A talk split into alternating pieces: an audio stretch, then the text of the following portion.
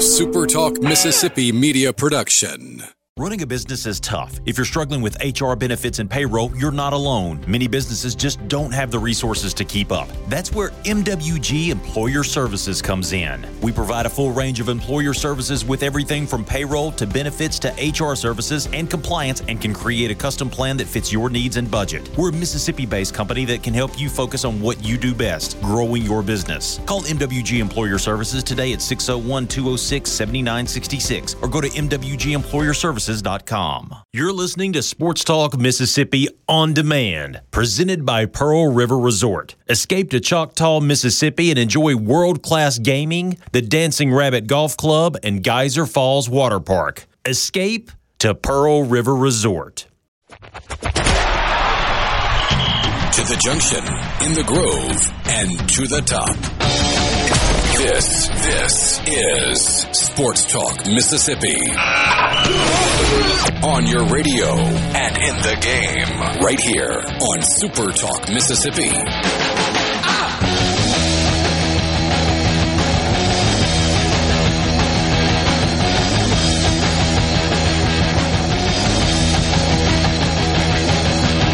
One more day I know college football started, but you guys get my point. One more day until we really get started with the college football season, and we start today with some breaking news for tomorrow's game and a lunch bet, right? We settled on lunch. It's not dinner or, or, or steak, it's a lunch bet between myself, Michael Borky, and Brian Haydad for tomorrow's Florida Utah game. I, I'm going to win this thing. Now, you're not supposed to count your chickens before they hatch, knock on wood, whatever. Which is what you're doing. I'm feeling confident uh, about this, though. According to Pete Thamel, Utah quarterback Cam Rising, who, by the way, Richard's off today. I don't know what he, he's somewhere. Um, he has spent the last how many weeks telling me that, oh, Cam's going to play.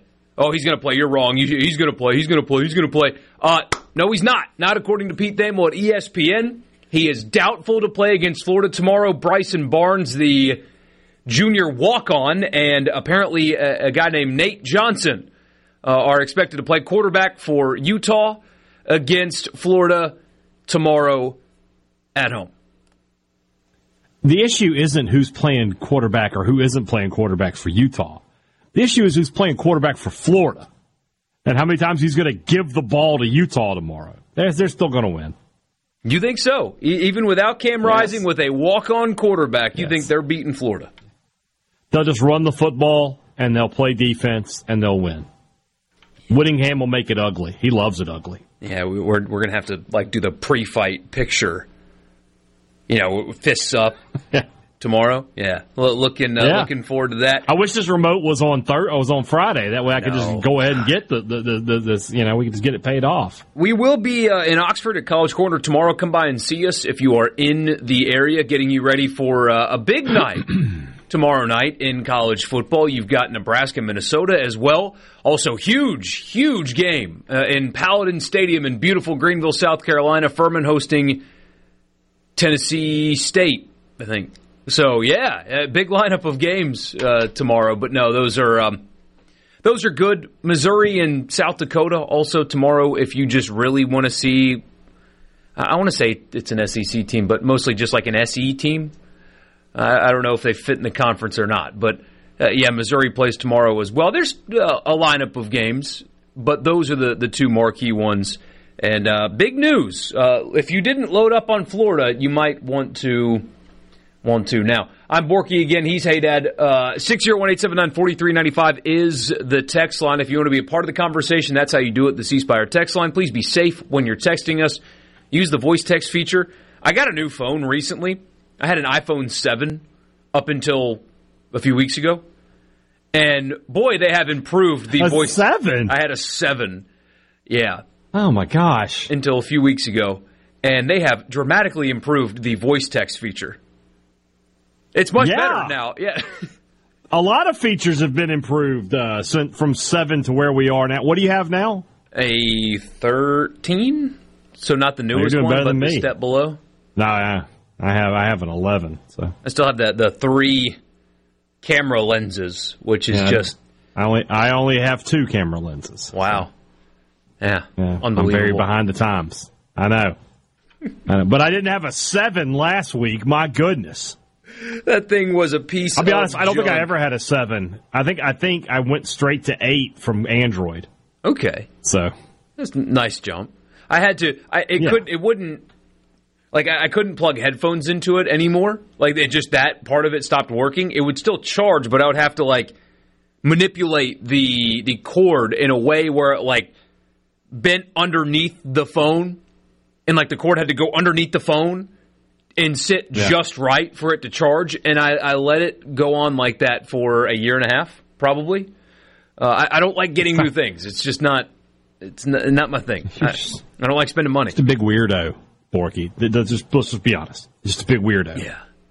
Every time I have to give somebody my debit card, it makes me uncomfortable. Every single time. I hate it. I'm just happy you eat. You know, I'm just happy that you're still buying food. I do eat. I, I you know, at the grocery store. So I, I, I go to Kroger most of the time. At the end of the aisles, there's always like we're trying to get rid of this stuff, so it's marked off like 75 percent. At the end of every aisle, they've got Okay. really. That's most of where my shopping gets done. Like bought a big box of Reese's Puffs for like a dollar twenty-five yesterday. You and Robbie Falk cannot say that word.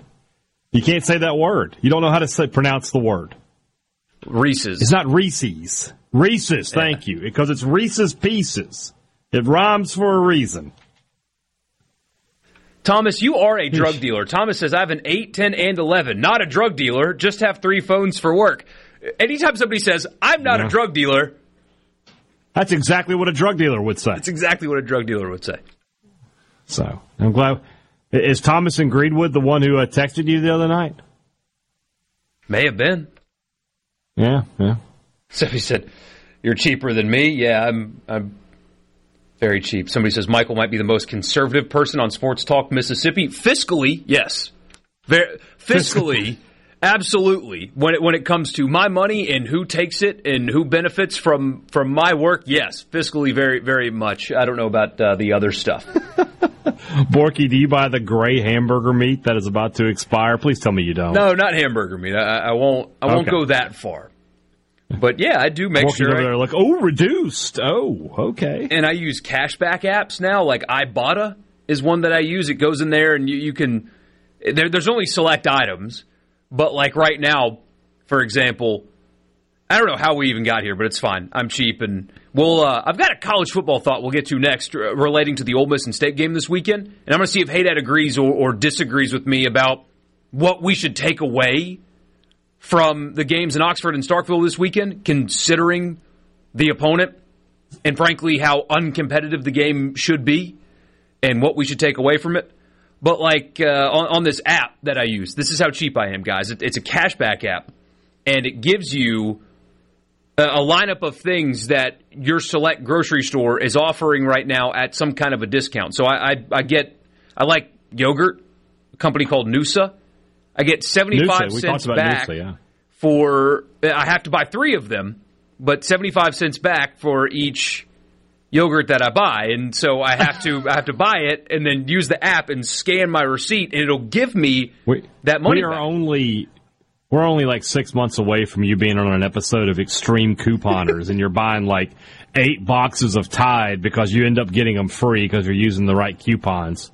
You're gonna be that person that see they see you pulling up to aisle 13, and they're just like, "Oh God, not him." I guess I'm gonna go to self checkout. Borky's in the in the checkout lane right now. I'm not going to lie. You know how like once a month, uh, you're like a bunch of coupons and all that stuff just comes in the mail all at one time. Yeah, I thoroughly look through every single one. Every that's, single that's one. Borky's favorite day. It's like, it's like it's coupon day. But it, it's Ooh, 75 cents off Del Monte green beans. Get some of those. James, you like green beans? No. Oh, too bad. We're going to be eating them. He definitely, uh, definitely does not. Uh, we get one message. Uh, my dad has a flip phone. Gave thirty dollars for it. Had it for five years. He could have it for five more. I bet. Uh, We use technology in this country used to be durable and lasting. Thomas and Greenwood is now telling you to open multiple bank accounts. He is a drug dealer. Thomas is a drug dealer. Thomas. The A, uh, what is it? Is it ATF? Is that who? Yeah, alcohol, tobacco, firearms. Yeah, they're, they're, they're coming, coming to see you, Thomas. brother. They probably already know who Thomas, you, you are. need to change phones. Change phones and change accounts now. There's Next a, week we'll be getting texts from from from George in, in Glendora. That's Thomas. it's me, Thomas. There's an old legend uh, in my neighborhood. I think it's true. I mean, it, it did happen, but in my neighborhood, where uh, some some pot dealers or growers, I should say, got caught, and they were in, in our neighborhood, growing in our neighborhood because In your neighborhood, growing marijuana. Marijuana. and they only got caught because it snowed. And an officer, this is the story. I don't know if it's true or not. And an officer was driving in our neighborhood, and their roof didn't have any snow on it, and everybody else's did because they were growing in their attic where they had a bunch of heat lamps and stuff. And so it was hot, and Oh. the snow didn't stick to their roof. And that's how they got busted. That's. I'll tell you what. That's actually good detective work. That's that's a good job by the police there of going like that's not right. Yeah, that doesn't add up. So I don't know if it's Yeah. true or not, but uh, that that is a when I moved into the neighborhood, uh, a few people that I know that live in town told me that hey, like up the street is where those people got busted because it snowed. Anyway, 601-879-4395. Promise we'll get to football next because I was thinking about something last night and I want to bring it to Haydad. It's kind of cynical, but I think that we need to be realistic about what we're going to see on the field this Saturday and what we should take away from what we see on the field this Saturday. So we'll be right back. We'll talk about that Sports Talk Mississippi in the Pearl River Resort Studio. Don't go anywhere.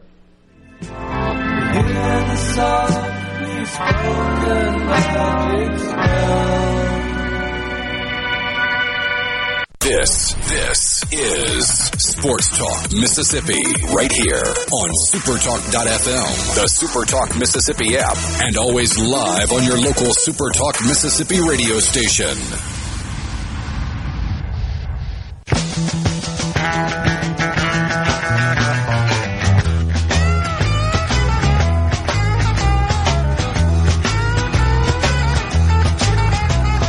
I'm Michael Borkes, Brian Haydad. Glad that you guys are with us on this Wednesday afternoon of game week. And on that note, thinking about this last night, wanted to bring it to the show today.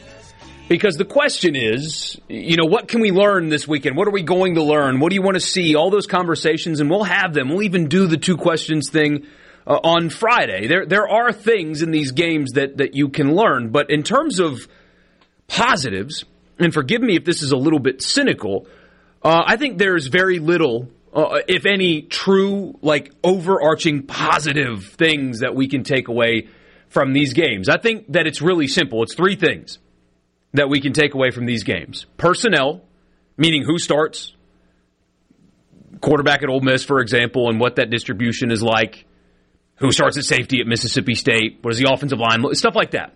Who starts? Who's starting at wide receiver? Who's uh, getting the the second team running back reps after Quinshon Judkins? Those kind of things. Is Michael Trigg going to even play?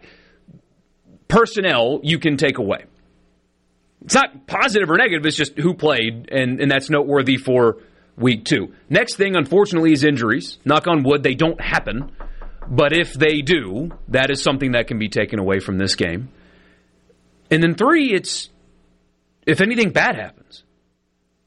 If if Will Rogers plays poorly in the new system, if Jackson Dart plays poorly, if uh, a, a transfer portal receiver that you were depending on has a couple of drops, if the new defense at Ole Miss is struggling to get lined up correctly, if guys are missing tackles, those kind of things.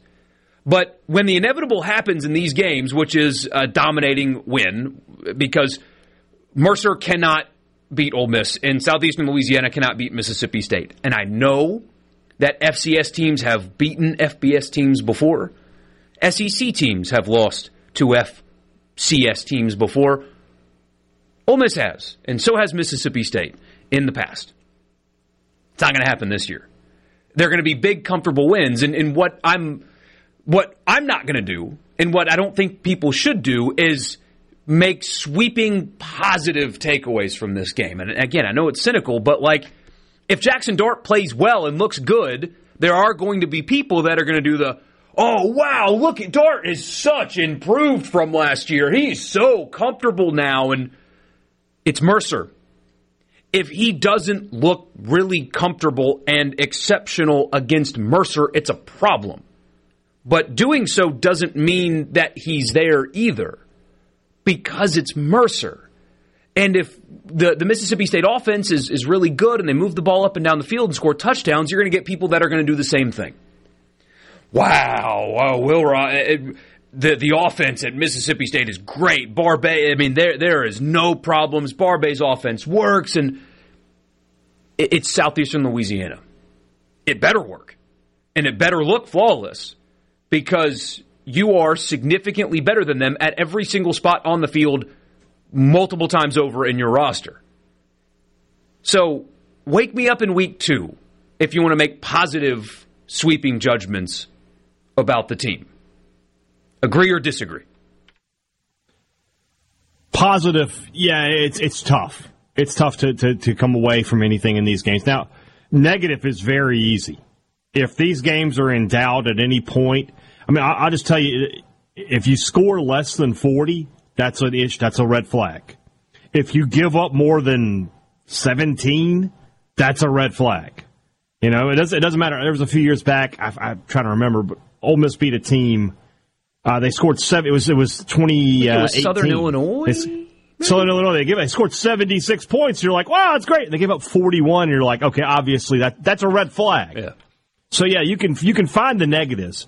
I think the positives you can take away from these games is if somebody it's just looking the way you're supposed to look. You know, I talked we talk about this actually in pretty good detail on tomorrow's Thunder and Lightning podcast, and that's you know, I don't know that Rogers throws more than 20 passes tomorrow or Saturday, right? I, tomorrow. I wish it was tomorrow. Uh, you know, 20 passes probably seems about right because he's not, he shouldn't play the whole game. So what's his completion percentage on 20 passes? Can he complete 15, 16 out of 20, 17 out of 20? You know, because he shouldn't be under a lot of pressure, should have opportunities to throw the ball down the field. So that's something that you can take away from, okay, you know, when he had time to throw. With Rogers, another thing you want to look at is is he making those deep throws? It doesn't matter if, if, if guys are wide open because they're, they're they're running free against you know inferior defensive backs. It's is Rogers letting it fly and that ball's going 40, 50 yards down the field because State needs to see that happen. With Dart, I guess it's, it's sort of the same thing. It's you know, hey, is he completing passes at a high clip? That was an issue last year. Is he being careful with the football? You know, with Judkins, I mean, my goodness, what do you really want to see, right? How many carries should Quinshon Judkins slide, get in this game?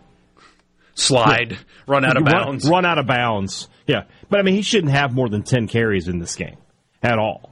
Um, and then for Ole Miss defensively, what I want to say, you can, I think Ole Miss defense, you can find some positives, right? Because there's so many questions there. So if they're dominant, if they hold Mercer under three yards a carry, they force turnovers, that's a really good sign. That's you know that's that's what you want to see. But if, if Mercer is you know moving the football pretty well and they're they're putting some drives together and they put 17 on the board, that's that's a big red flag for me. So there there's some positives for Ole Miss defensively. For State, it, it's going to be tough to, for me to come on here on, on on Monday and just be and give you any you know uh, superlatives or give you anything that I can just say, yeah, this is how this is going to be this year. Yeah. And I feel like if you gave the coaches truth serum, despite both of them, uh, to their credit, uh, somehow not smiling through the the uh, over complimentary is that a word? Uh, th- their compliments of complimentary, their, complimentary. Yeah, but like they they took it to a, a next level in their press conferences about how they're going to have to be so prepared, and these are great programs, and, and they, they are for their level. I think they're both ranked, right? Isn't Mercer and SELA both FCS ranked? I think they are. I, am pretty sure they are. I know. I know SELA is. Mercer is uh, as well, if I remember correctly, like 22nd or, or whatever. But if you gave them truth serum, they would both tell you the same thing that yeah, there's not, you know, playing poorly. Yeah, that's an issue, but there's not a whole lot here. Um, yeah, at all. So, uh, yeah, we uh, let's put it this way. Monday's show, this coming Monday show, is going to sound a lot different than the next Monday's show. Yeah. More so for State than Ole Miss because, again, I, there are a lot of people that really think that the Tulane game is going to be like this back and forth and so close. And, and, and if it is, then Ole Miss is in trouble, considering what Tulane lost uh, from a year ago and just kind of who they are as a program and, and from a roster perspective. But we'll come back here after the State Arizona game with a lot that we have learned. And similarly with Ole Miss Tulane. But I, I just, I don't. It, it's it's health for me. If anybody gets hurt, who starts? And then, you know, with Ole Miss, how are the quarterback snaps distributed? Is it dart until the game's in doubt and then they put Sanders in? Or, or does, does Kiffin keep the charade up for another week? Uh, how, how, that is handled is interesting to me. How much Walker Howard do you get to see? Yeah. That's another thing, though. What if you know they pull dart and the first guy on the field is Walker Howard? That would make sense to me, honestly. You know, you want to get him as many reps as possible. I don't know. He, he he has more than twelve games of eligibility left. I feel like you want to get him as much work as as possible. Um, weird dynamic yesterday where where Ole Miss, you know, to a degree to their credit, giving both Dart and Sanders, or putting both Dart and Sanders in front of the media. Um, but what they did, hey, Dad, and so Spencer Sanders was asked about his relationship with Dart, and he called it cordial, is what he called it. Said that we don't go out for ice cream, and and I'm paraphrasing, and, and you can parse words, and so maybe he didn't mean it this way, of course, but said something along the lines of, "Yeah, I wanted to to know who the best guy was before I got here." And that quote was cut out of the video that Ole Miss posted of both quarterbacks' media opportunities. They cut Spencer Sanders talking about his relationship with Dart out of the video that they posted for people to see. If the reporters on the ground hmm. didn't didn't write the quote down, they would have like never would have known. Never would have known. It, it was it, Dart's clearly frustrated uh, which can be a good thing if he channels it and turns it into motivation and doesn't pout about it. But interesting dynamic yesterday from the two of them, where you had to, or they felt like they had to delete a quote from one of them, and the other one is openly. I'm frust. Yeah, I'm frustrated. Yeah, interesting. I I don't know how that's going to turn out. We'll see. We uh, we shall see. Six zero one eight seven nine forty three ninety five. Your texts when we come back, a lot of them have come in on this, so we'll read some of those. Uh, we've got a couple of guests later. We'll talk college football stuff with David Cobb. We also will continue our preview of the SEC, South Carolina on the docket today. We've got a Big 12 team in our countdown of 100 teams in 100 days. A really funny story about Nick Saban that we'll tell you about later. And of course, we're going to give away a couple of two today Genteel polos. All that coming your way, but your messages when we come back.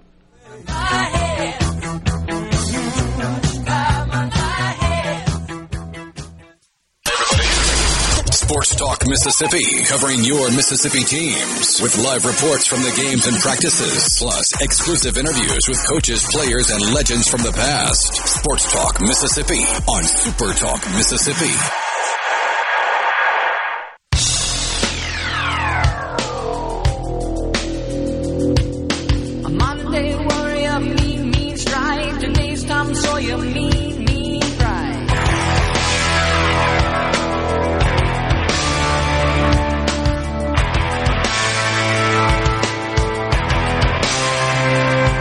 Everything that just we just talked about with State and Ole Miss, it applies to Southern Mississippi as well. They they should dominate Alcorn yeah. on Saturday. They should they should be in complete control of that game, and that's a game where maybe we can take some positives because if we see good, competent quarterback play, then you know what a change. You know we're feeling good. We're feeling good about what where USM is there. So, but but Gore is kind of the same way as Judkins, right? I mean, slide. if he gets more than 10 carries, that's not right. Yeah, slide, go out of bounds, take care of yourself, bigger games to come. But I, I think USM should should win by the same margin that Mississippi State and Ole Miss win. You would think so. And uh, if if not, then uh, you might have some concerns like this message. If State and Ole Miss don't win by big margins, the takeaway is going to be a long, bad season. By the way, stat of the day. I saw this. I have to bring it up because I don't know where else we'll uh, put it. Remember JT Daniels, the former five star that guy uh, quarterback who is now at Rice. we Rice. talked about him on Monday. Yeah, yeah, he's at Rice yeah. now. He will start a game at Texas for the third time in his mm-hmm. college career, each yes, of which this. for a different team. so what? USC, Georgia, West uh, Virginia, West Virginia, and now he's at Rice. Yeah. And so who played who played Texas then? I assume USC. I guess. Okay. Because I know Georgia hasn't played Texas outside of that Sugar Bowl, but JT Daniels didn't didn't quarterback that. I don't think. Oh, wait, was that Georgia? Yeah, but yeah, Georgia wasn't the quarter. Uh, JT Daniels wasn't the quarterback in Georgia for that one. So, gosh, that's a that's an inc- insane stuff. JT Daniels is like one of those guys where like, do we need to have an intervention and just say, you know, you were a great high school quarterback, man and you've had some moments as a college player, but you know, you're 26. Or I don't know how old he is, but he's got to be like 24, 25. It's like maybe it's time to start thinking about life outside of this great sport. he and Kedon Slovis need to have a little get, a little get, come to uh, come together meeting. Apparently, Rice's coach is thrilled to uh, to have him. Speaking of Rice, Adam says I remember a few years ago, State almost lost to Rice on homecoming night.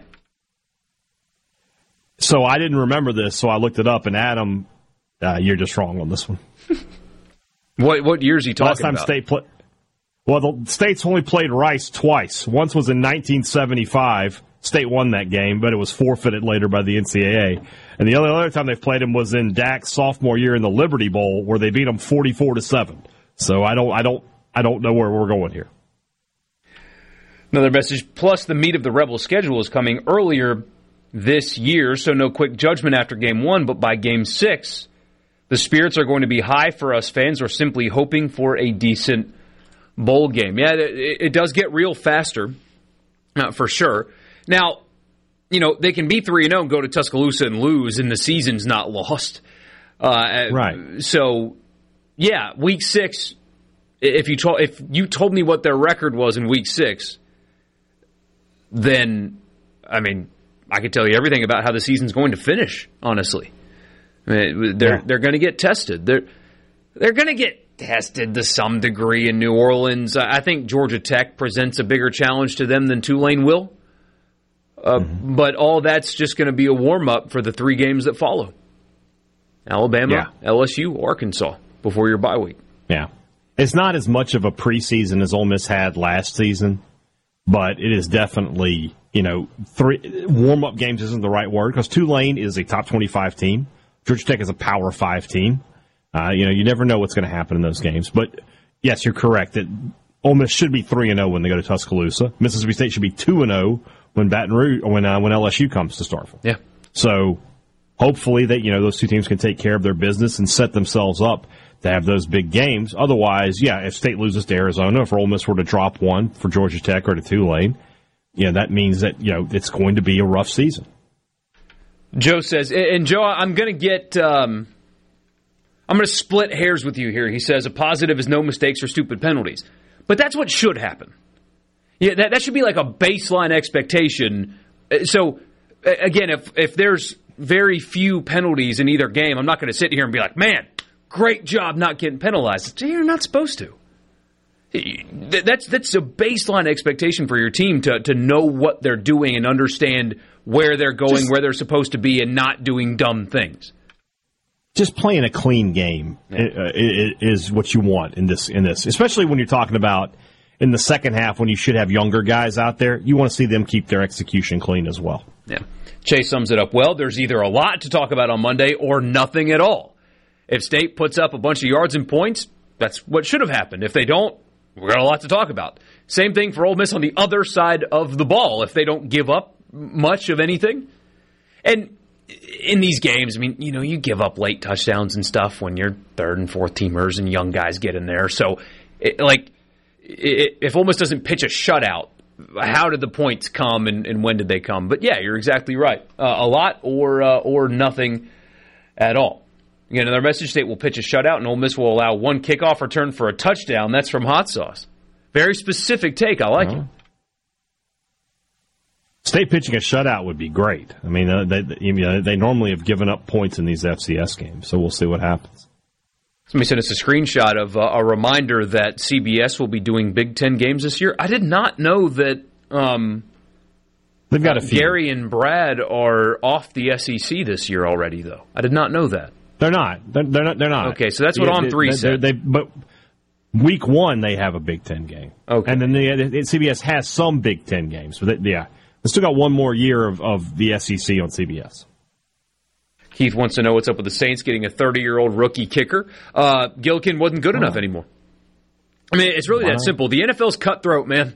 It, it really is. There's you know, the team camaraderie and and locker room guys and all that stuff is very important. That's why if you're the Saints, you you pay Cam Jordan more than he's probably worth at this stage of his career because he is a phenomenal locker room guy and leader. But when it comes to something like this, if you're a punter and you haven't you, you weren't good a year ago, frankly bad a year ago, and then you didn't have a good camp, they're going to replace you.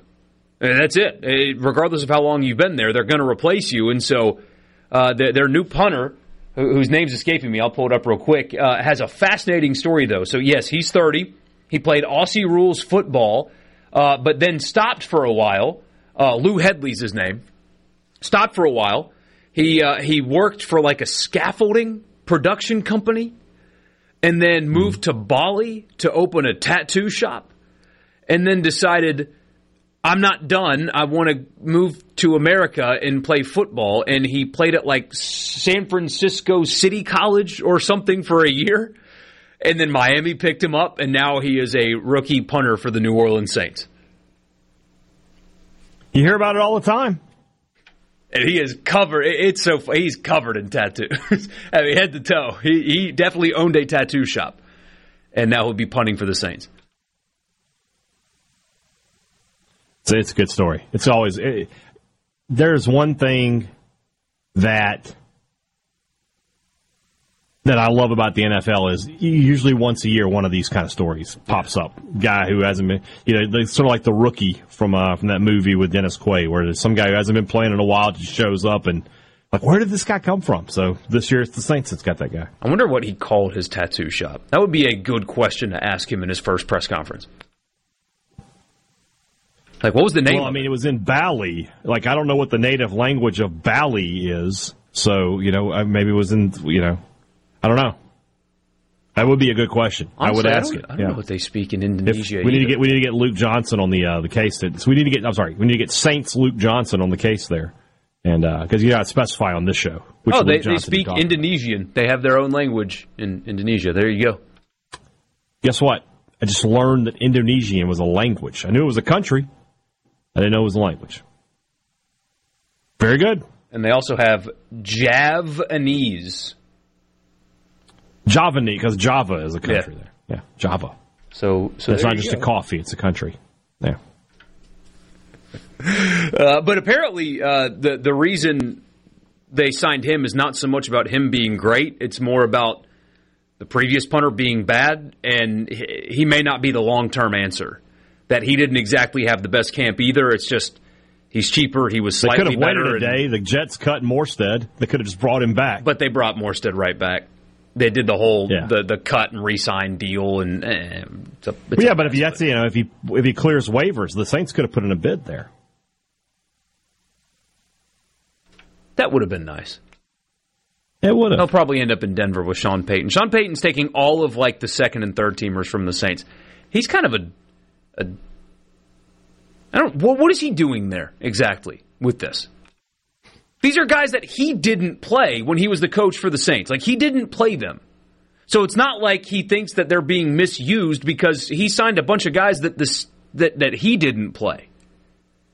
So why is he? It, it's bizarre. Sean Payton keeps signing like second and third and practice squad guys from the Saints to go play in Denver.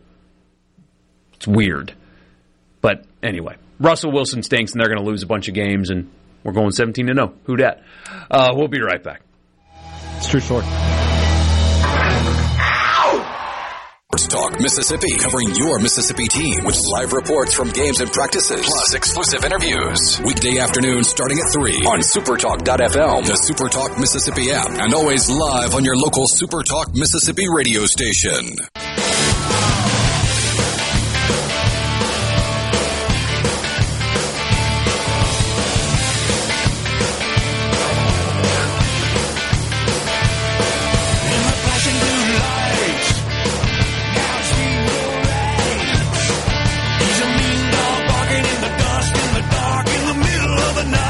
Get this question on the text line. Is it just me, or do y'all see a little confidence in Kiffin? A lot of people have made that observation and asked about it, and I, I notice what they notice. I mean, he, he's been at Ole Miss. This is year four, so he's had four off seasons going into a season, one of which was COVID, and so a lot of people were kind of down every day anyway, considering how they had to operate. So maybe that is some of that. But yeah, in years past, he hasn't spoken so glowingly about his team the way he has this one. What does it mean, though? I don't know. And, and so I'm I caution people to take everything a coach says with a grain of salt. They are all liars in one way or another. They they embellish the truth, whether it be personnel or player health or or, or whatever. I mean, the, they keep things from the public like they are protecting the nuclear codes, and it's bizarre, but that's what they do. And so, is this a product of Lane Kiffin actually liking his team? To some degree, I'm sure. He seems very comfortable with Pete Golding. That that's a big thing. Is a lot more comfortable with what they're doing defensively this year as opposed to last year, with who's running it and how experienced he is, and probably has like a set it and forget it mindset when it comes to his defense now, as opposed to last year. There's a lot of growing pains with a first time defensive coordinator, and it, clearly did not work up to expectation. So maybe there's some of that. But it could be other stuff. Maybe he's just a happier guy. His his daughter lives in town and just enrolled in school, and you know, I don't know. It's could he be playing it, uh, doing an act, or could he be happier because he's got nine million dollars now? Does he? I don't know. Reading too much into his positivity would be a mistake. However, you are not noticing nothing. He does speak more glowingly about his team going into this season than he did last year or any year that he's been at Ole Miss. What does that mean, though? I, I don't know. I have a question. Where are y'all hearing this? Because the press conferences you play on this show, he sounds like he'd rather be literally anywhere else in America the, than where he's sitting right there. Where are y'all hearing this confidence? It's the it's oh, it's the words, not the. Uh, I, got, I got to listen deeper, huh? You got to I got to listen closelier. Uh, what everybody should do is read the transcripts because you're every and that's the thing uh, we had, we had texters when we played Lane the other day. It's like, oh, he sounded like he was high. No, that's him, and in that setting every single time. He hates those things. And, you know, frankly, you know, some people don't care. This might bother some fans. You're making $9 million a year. Uh, give 15 minutes of good to the people that cover your program every day and reach your fans every single day. I, I think it's kind of, I think it's lame that you, you can't just kind of get through it for 15 minutes once a week. I mean, come on, man. Give give them a little more. These are people that have, that cover your program and, and, and have direct communication with your fans and anyway. But he's always like that. All four years, he's always like that every week. And so you've got to you got to hear the words and read the words because he does talk about this team differently. If you can somehow understand what he's, he's saying in, in there, but yeah, he, he does speak about them differently. But it, it could mean okay. It could mean nothing. I, I, I don't know. It's it's hard to read into stuff like that because you can, on one hand, say, you know, he's always honest. He he he never embellishes. He's if it's bad, he'll tell you it's bad. If it's if it's good, he'll tell you it's good, and then turn around and say, ah, he's not telling the truth about quarterback. So now you're trying to selectively pick and choose what you think he's being coy with and what he's not, and that's just a mess. It, it, it, reading into coaches can be a mess. I learn more from players, and they say less, but I learn more from players than I do coaches. I have learned more about the Ole Miss quarterback competition from listening to the players mm-hmm. talk than Lane. Yeah. When the offensive linemen have their media ops, the way a couple of them have spoken about Dart tells me, okay, that he's their guy. I don't know what their coach thinks, but the offensive line, Dart's their guy, and they, and they say that. So I learn more from them than I do coaches often. I mean, I agree. I agree. You know, you, you, tend to get a little bit more of the straight the straight juice from the players. Coach, there, there's a reason it's called coach speak and not player speak. Yeah. And but then occasionally you have guys like Will Rogers who, you know, especially last year, he opened his mouth and Mike Leach's voice came out. So. Uh, this comes off like the Saban smiling takes. Oh, we've got a story for you later. We've got a story for you later on uh, on that one. So, Jeff, uh, we have not seen the petition going around to reinstate that song. It, uh, no petition is going to influence the decision to bring the song back. It, it's they're not. It's not going to happen. It's never going to happen. I mean, what is it never on Change.org? Yeah, it's uh, no, not going to happen. Six zero one eight seven nine forty three ninety five. We'll uh, continue our tour around the SEC when we come back.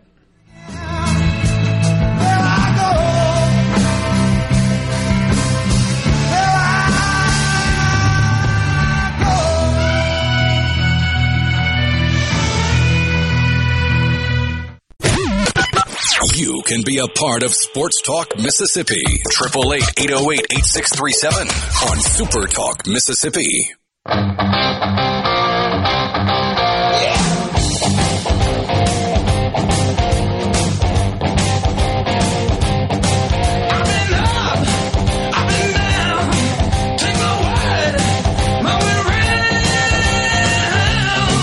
James in Hattiesburg says Will Hall has the best coach pressers in the state. He doesn't BS as much as what he said, and he's always fired up. That is one thing that you can't take away true. from Will Hall, as he is always Very true.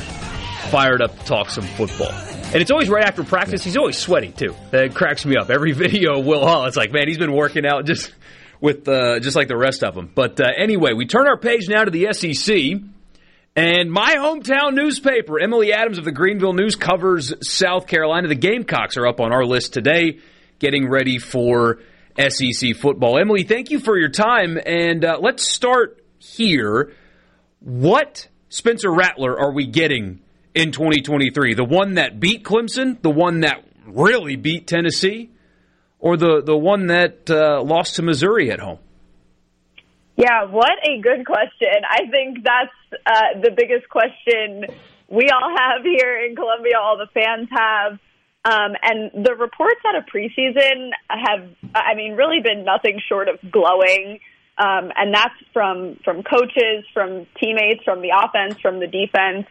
Um, every report that we've gotten is that Spencer Rattler looks as confident as he's ever looked, as comfortable as he's ever looked. He's taking more ownership of the offense. Um, and the, the really visible thing is his relationship uh, with Dowell Loggains, who's uh, South Carolina's new offensive coordinator, um, just came in in December. And uh, the two of them just really connected quickly. Um, the the install of the offense has been very collaborative, from what the two of them have said. So, it's I, I'm optimistic that we're getting uh, a better version, at least, than we got at the beginning of last year. Um, even if it's not quite you know, Tennessee and Clemson Spencer Rattler week after week. So, what is the the feeling uh, about the new offensive coordinator there? Spent some time in the NFL, and, and, and as you know, uh, didn't particularly go well at, at, times there, leading an offense at that level. But what has uh, what has the response been um, with his early tenure? I guess at South Carolina. Yeah, it's interesting. I mean, I think he was a really controversial hire at the beginning for South Carolina just because uh, he's only been at the college level for two years. He was the tight ends coach at Arkansas. Um, but other than that, all of his experience is in the NFL. Um, but I've been really impressed with him this preseason. Um, just at least in his interactions with media, it, it seems like his approach has been very thoughtful. It seems like he's sort of aware uh, of what his weaknesses are, of what the challenges are of adapting to the college level, um, and has been sort of actively trying to address those things throughout spring practice and the preseason. Um, and the players love him. I mean, I I think that's been one of the biggest things that stood out, not just you know with with Spencer Rattler, but with you know Trey Knox, the the tight end who came over with Loggains from Arkansas. Um, a lot of these veteran wide receivers, um, you know the the running back room, which you know came into camp with a lot of depth issues. Just I mean, everybody seems really confident in in what he's putting together. Um, and, it, and it seems like the process again has been very sort of player centric. They've had a lot of input in it, um, and so I think that's positioned to be an upgrade over what they had last year. The real question now, I think, is just whether Dal can actually call plays in a college game. That's sort of the last question mark that's left, um, and we'll get at least the beginning of an answer on Saturday, hopefully. Emily, I talked to to one of your colleagues on the beat a few a few weeks ago, and he talked about the offensive line at South Carolina. That was his biggest concern about this Gamecock team, and, and we all know that you know as the offensive line goes, that's how teams go for for the most part. What are your thoughts on this Gamecock offensive line? Are they going to be up to the challenge in the SEC this year?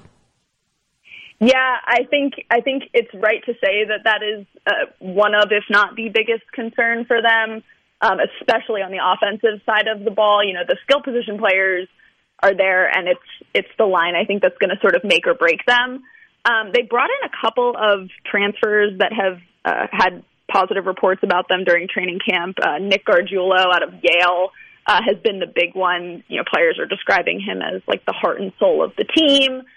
Um, but I think the the real question is the tackles. You know, they still have not set definitive starters uh, at, at either tackle spot. Um, they have a new center this year, Vershon Lee, who's moving from guard. So th- there's just a lot of shuffling happening and reorganizing. And so I think, you know, even if it does come together at some point, it's going to look similar to last year in, in that it won't look great for the first few weeks. Um, and by the time it is clicking, it might be too late, which is a little bit of sort of what they ran into um, with it only coming together those last two games last year.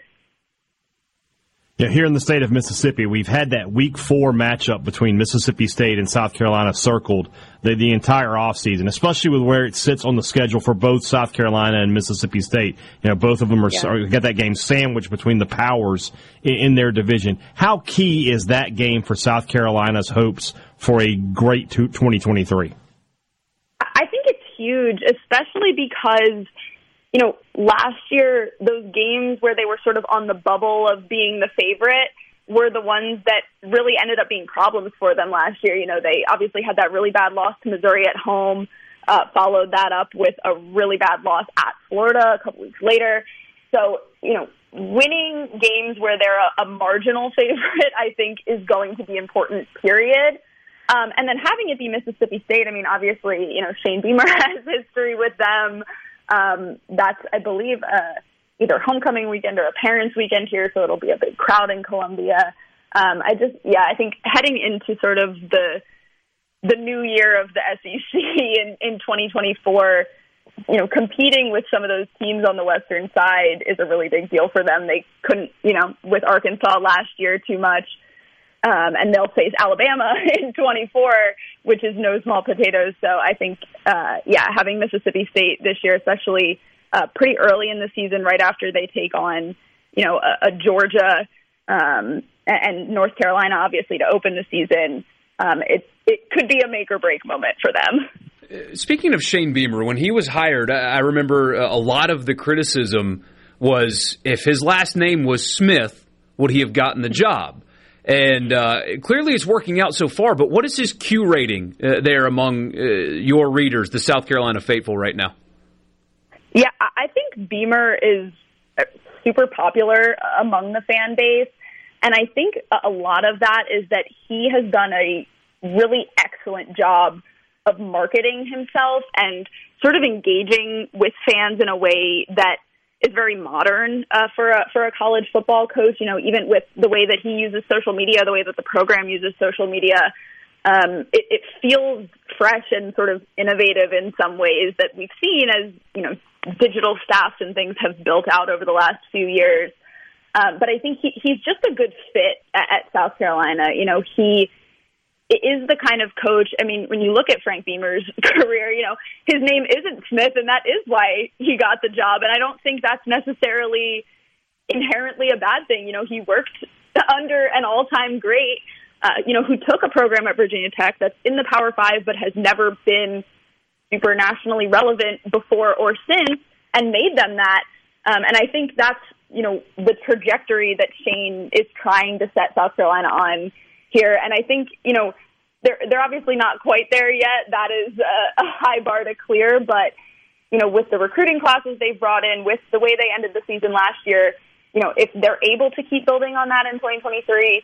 I think it bodes really well for just sort of the, the way that he's gone about rebuilding this program. Two years ago, it was Florida. Last year, it was Kentucky. This year, South Carolina is that trendy pick in the East to elevate themselves and, and have a great season. Tell us why and why not. And we've got about 90 seconds left. Why that's going to be the case. right.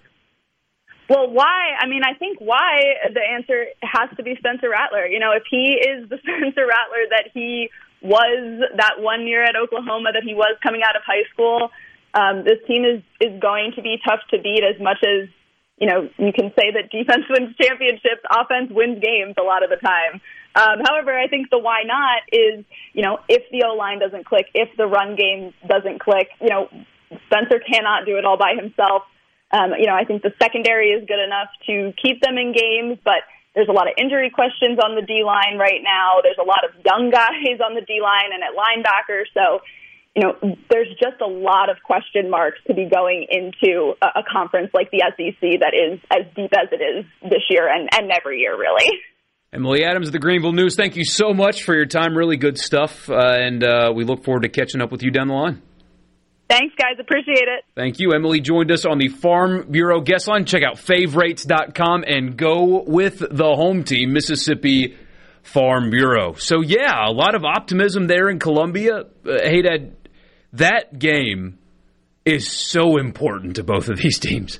Uh, I mean, Oh, if they're massive. going to meet their potential, that has to be a win.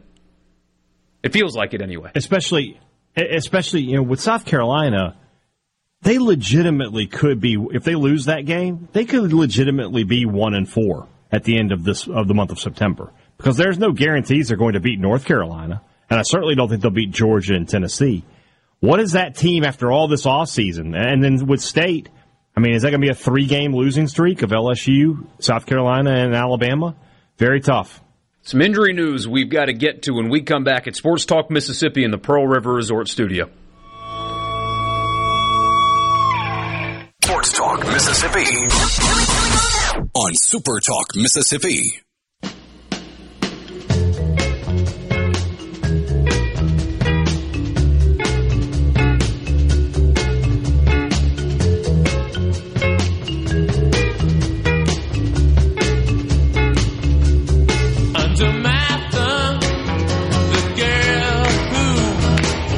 Michael Borky, he's Brian Haydad. It's great to be with you on this Wednesday afternoon.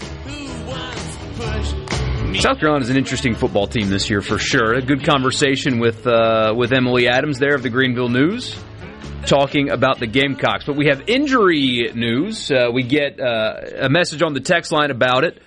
Uh, Chase Parham of the Ole Miss rival site Rebel Grove uh, is reporting uh, that well, he's he's hearing that uh, transfer tight end Caden Prieskorn could be out for uh, two to three games uh, for Ole Miss uh, with, uh, I believe, a a foot injury, a lower leg injury. He's been seen in a boot, I believe, uh, recently, and could be out for the first couple, if not the first three games. So if it is the full three, his first action would be in Tuscaloosa. If it's the first two, his first game action would be against Georgia Tech.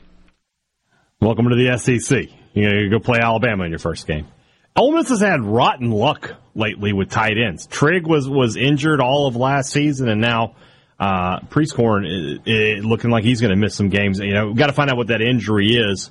Uh, hopefully, uh, Kiffin can make that uh, that that information available because anything that's keeping you out the first three games, I know everything that keeps you out, anything that keeps you out the first three games, that, that feels like you know you got to be careful. And then, are you able to just get back in there in three weeks and be full speed, or is that something you got to be careful and monitor? And you know, it could be a nagging injury the whole year. I don't know.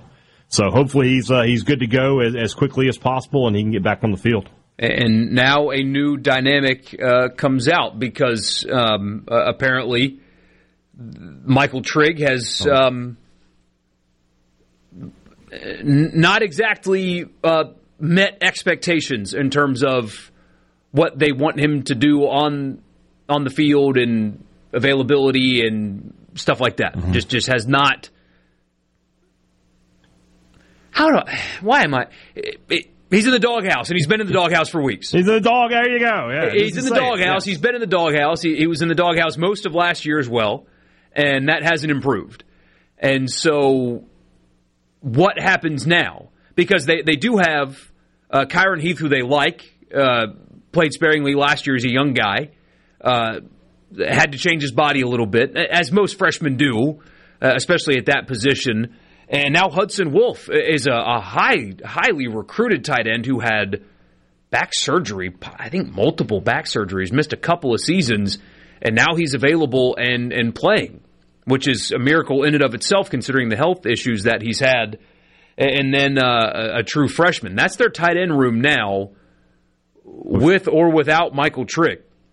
And so, can they get him to straighten up and actually play? I, wouldn't be particularly optimistic about that at this moment if by now you're still having issues uh, over a year later.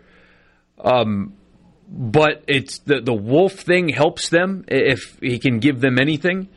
But now you've got a situation, and if this carries on past the first three weeks, that's tough. It's tough regardless, but it's especially tough if that two to three week window becomes a four to five week window.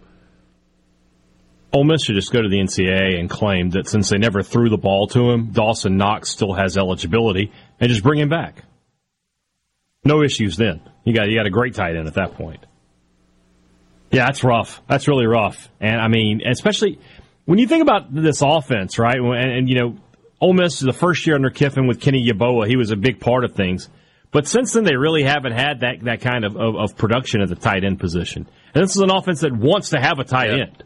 And, and they, they want that player on the field. They don't want to have to go as much, you know, four wide as, as they've been doing. So for, for Ole Miss, they've got to get one of these guys going. Trigg, I'm starting to, you know, I'm starting to wonder if that, that this is ever going to click for him. It, it feels Yeah. like it was it was just not a good fit for him to come to Ole Miss uh, for for whatever reason, which is interesting to see Well- because with Dart it has been such a good fit. We're- We're learning now that um, it wasn't a great like like this isn't new. That this was the same problem at USC as well. Yeah, and you know sometimes it takes people longer to, to grow up sometimes they don't Uh, it just happens you hope for the for the sake of the young man that he can figure it out but as of right now just the the any production they get out of him at this point would be a pleasant surprise yeah. at the, at this point Yeah, you- which is crazy you considering the talent like level that sometimes. I mean, we were talking about Arik Gilbert just the other day. Now, this is a kind of different situation. Michael Trigg's not in any legal trouble. He's just having, you know, issues. He's in the doghouse. Attitude, evidently, and he's in the doghouse. So, but, you know, there's some. It, it, and that's the. I think that's if in, you want to talk about what upsets fans more than anything else is players who have talent squandering it. They, it, it drives people crazy. It's like if I if I had been blessed with that, you know, I would you know I would be a, a superstar. I'd already be in the NFL and things like that. And you know, fan, fans hate to see this kind of thing because it's just so frustrating when you see a guy who was all world, you know, five star kid coming out of high school, and now he just can't put it together when when he's being given the opportunities. I mean, if he was clicking, if his attitude was right, he'd be almost a starting tight end. He'd see a lot of uh, of the ball. You know, the, Dart would look for him, yeah but that's not going to happen because he just can't get it himself right mentally. And here's another opportunity. Here's another one, free. I mean, the starting tight end if possibly out for three weeks. I mean, I guess Yeah. conceivably shorter or longer. But but here would be a perfect opportunity to get yourself out of the doghouse and show that you know you can do right and put in the work and be successful, and uh, who knows? Uh, but here's his opportunity, and, and we'll see if he can capitalize. Luckily for Ole Miss, it is Mercer. And if you if you need Caden Prieskorn to beat Tulane, you're I mean you got Vanderbilt on the schedule, so you can beat them. Mm-hmm. But if if Caden Prieskorn is the difference between a win and a loss against Tulane and Georgia Tech, you're not winning many football games this year anyway. Yeah. So the schedule a big deal for that timeline works out nicely. But man, your first your first eh, SEC action being in Bryant Denny is um, that's a welcome so, to the SEC moment right there. Ole Miss played what seven games last year before they faced a, a really tough team. Yeah. This year it's three games. Next year they're starting the season with Alabama. Just just week one. Just get it out of the way. Let's find out what we got. I don't know who they play week one next year. I have no idea. Oh, I'm sure that that that that part's probably already done. I'd be willing to bet. Go you just go see our friends at FBS schedules. What a great website that is. 2024 Furman, oh, the Paladins is who they'll start with. Oh, there year. it is. Michael Borky will be in the stadium there. Yeah, Furman, yeah, Middle all, Tennessee, all, at oh, Wake Forest. So that's we, we, were just talking about this. Ole Miss's first four games are non-conference games next year: Furman, Middle Tennessee, Wake Forest, Georgia Southern, and then they'll go into conference play. So it'll be a game five yeah. before you really have a feel for what Ole Miss is. And you know, if Game Five is Vanderbilt, then you know. Oh wait, they don't have Vanderbilt next year. Oh, that's right. Yeah, never mind. And uh, no Auburn either. So no Hugh Freeze return. No. Auburn and, and and no Alabama. Oh, oh, we're robbed. We've been robbed. I didn't realize. Yeah. Oh. What a shame that Would love to have seen Freeze back in Oxford. I was at Tuberville's return games. Well, I wasn't. I take that back. I was in the Grove. Yeah. I couldn't afford tickets. so. Bruce says, got to see Hudson Wolfe firsthand in high school as I worked at Hardin County, where he's from. I don't know how effective he will be at the college level, but at six seven, he was almost unstoppable at the high school level. Yeah, he was a big pickup at the time, huge pickup at the time, literally and uh, figuratively, I guess. Uh, the fact that I mean, there there were times uh, over the last couple of years where people were like, "He's he can't play football. Like he'll never play football again." His the, the injuries and, and stuff have mounted to the point where he won't step on the field anymore. And mm-hmm. any speaking of production, any amount of production they get out of him is a win. You, you think for him? I mean, having back injuries and surgery and and having that be around you is you, you can't play football anymore to get on an SEC field and and play at all is uh, pretty remarkable, uh, considering all of that going into it. But apparently, he's good to go and healthy and phys- and, and ready. So that's impressive. Borky, I was talking about, you know, they should find out who Ole Miss is in week one. Well, they won't do it next year, but they will do it in 2025 because that first game is at USC. Yeah. So, so we'll know what Ole Miss is right off the bat in 2025. Will we still be here then? I hope so. 51 48. I'm going to just go ahead and t- take the over in that game. Just take it. Oh, you can man. get it if you can get that now at your casino, do it. Six zero one eight seven nine forty three ninety five. Uh, when are they announcing the conference schedule for twenty twenty four? I think they do it like in the middle of the season, which doesn't make any sense to me yeah. at all. But uh, yeah, it's uh, within yeah, a few weeks. The dates, yeah, yeah we'll, we'll have the dates probably by the end of September, if I had to guess. But I, I, during the break, I'll look and see when they announced it last year. Russ, I'll just, uh, I appreciate you watching on the, the stream. He said when the red light comes on Borky's mic occasionally, what does it mean? I I can toggle my mic on and off. Um, and Haydad and Richard as well. Mine's the only one that has the light on that says whether or not it's actually on. So that's all it is. If if you don't see that light, I can say things and you won't hear them. Sometimes you see me yelling at Richard when he talks into a break, which is what I'm about to do. We'll be right back. Sports Talk Mississippi, 100 teams next. Back to Sports Talk Mississippi. Doesn't get any better than this. On Super Talk Mississippi.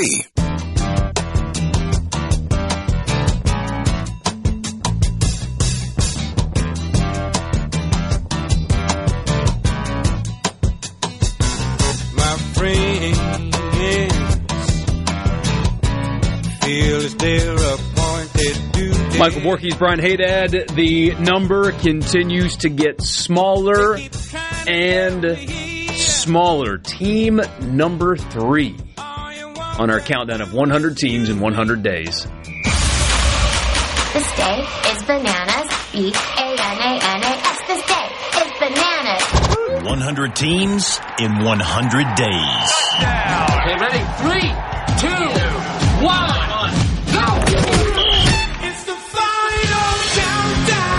we go to a hot seat in the Big 12 and an iconic song.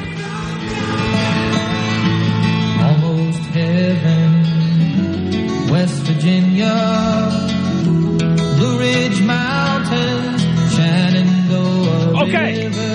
Here's the situation. This song is not about West Virginia. It's about the western part of Virginia. Growing like a breeze. Country road.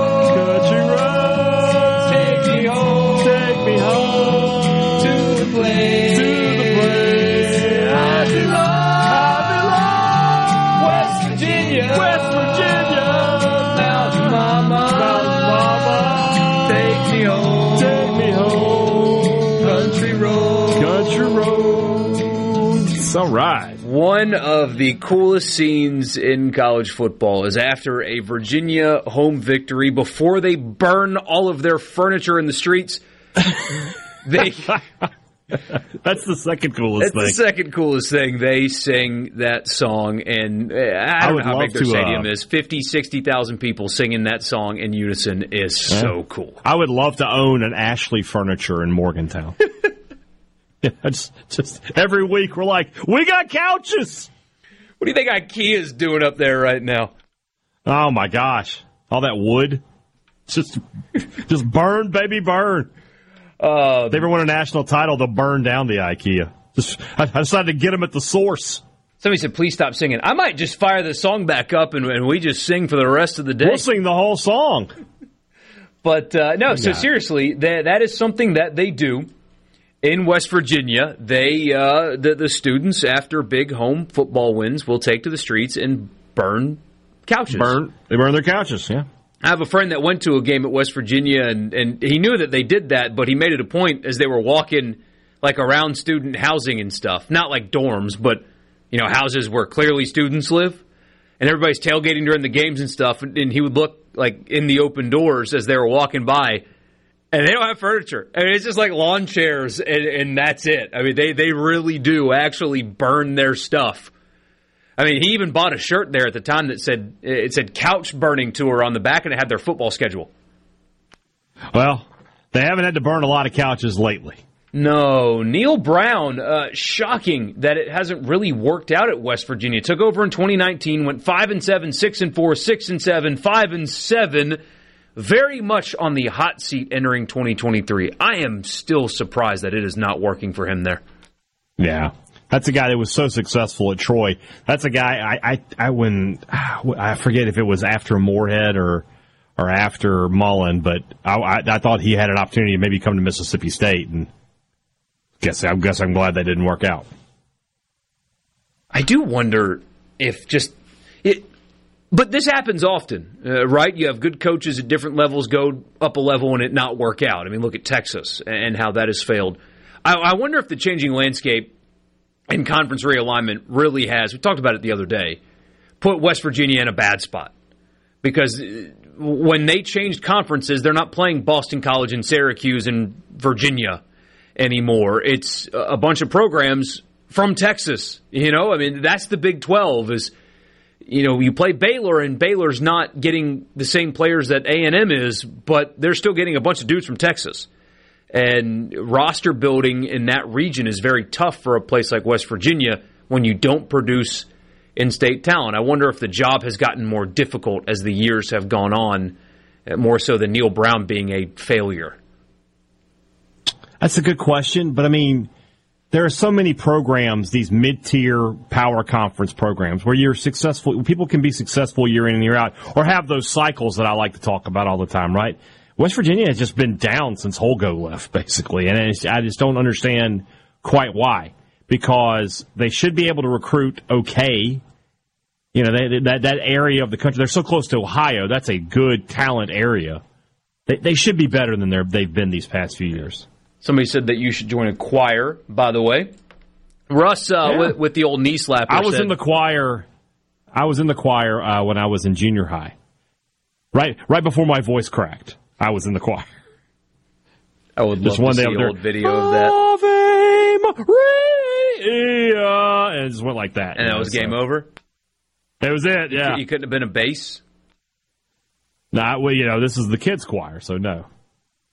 Garrett Greene, uh, possibly the quarterback, a battle that has yet to be decided uh, because, again, football coaches protect personnel decisions like the nuclear codes. But that is expected to be the starter. Uh, only through 78 passes last year, completed 43 of them. That's only 55%.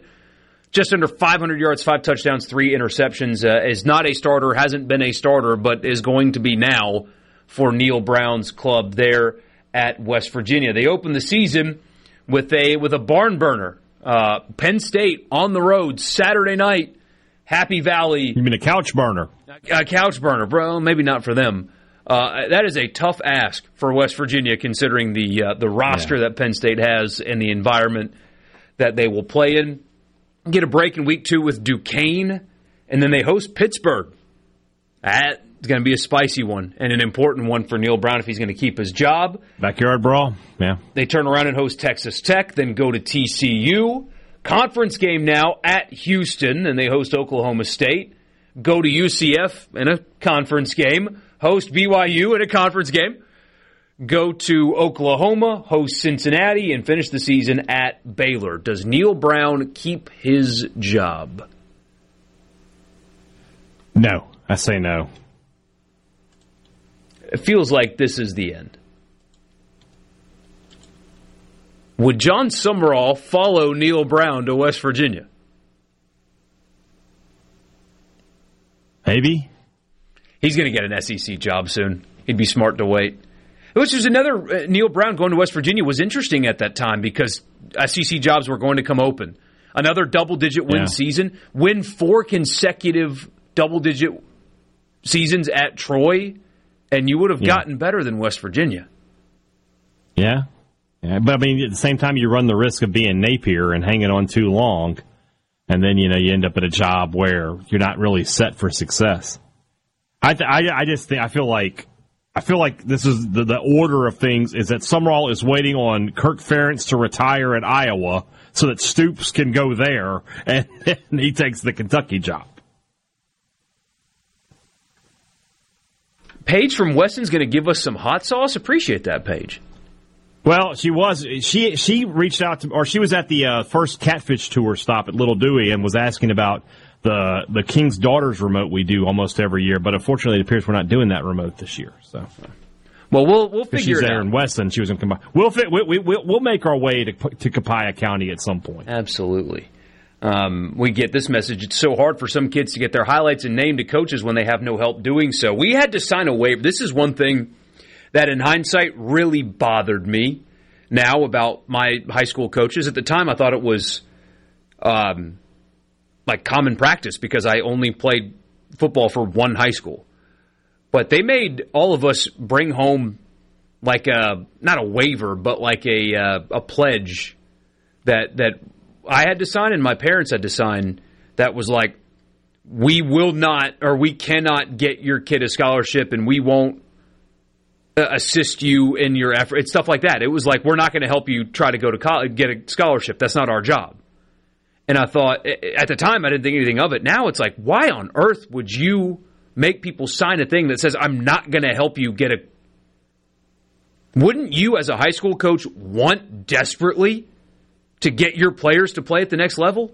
Instead, you're sending home waivers that says we're not going to help you. It was bizarre in hindsight. That's really weird. I don't. I don't. I don't get it. There was a lot of dudes that played college football on my team, but there was a couple of them that should have gone to better than they did. And I now I think back and was it because their coaches didn't care to try? Very possible. But anyway, that's uh, old memory lane uh, right there. How cool would it be if Nick Saban left Alabama next season to go back and coach his alma mater? Be incredibly cool. I would be in favor of that that happening, but unfortunately, I don't think it's going to. Uh, Morgantown's a little too far from the, the retirement home there in uh, in Jupiter.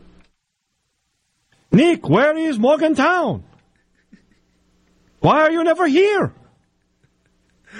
Well, Celine, I I got to go back to Morgantown. That's where I coach now. That's too that's too country. I can't do Saban. I can't get it right. It is tough. We need Joey Mulinaro on the show. Six zero one eight seven nine forty three ninety five. That's the text line you want to be part of the show. That's how you do it. Get used to the international college football games. I'll tell you why when we come back. Also, Mississippi State released a depth chart.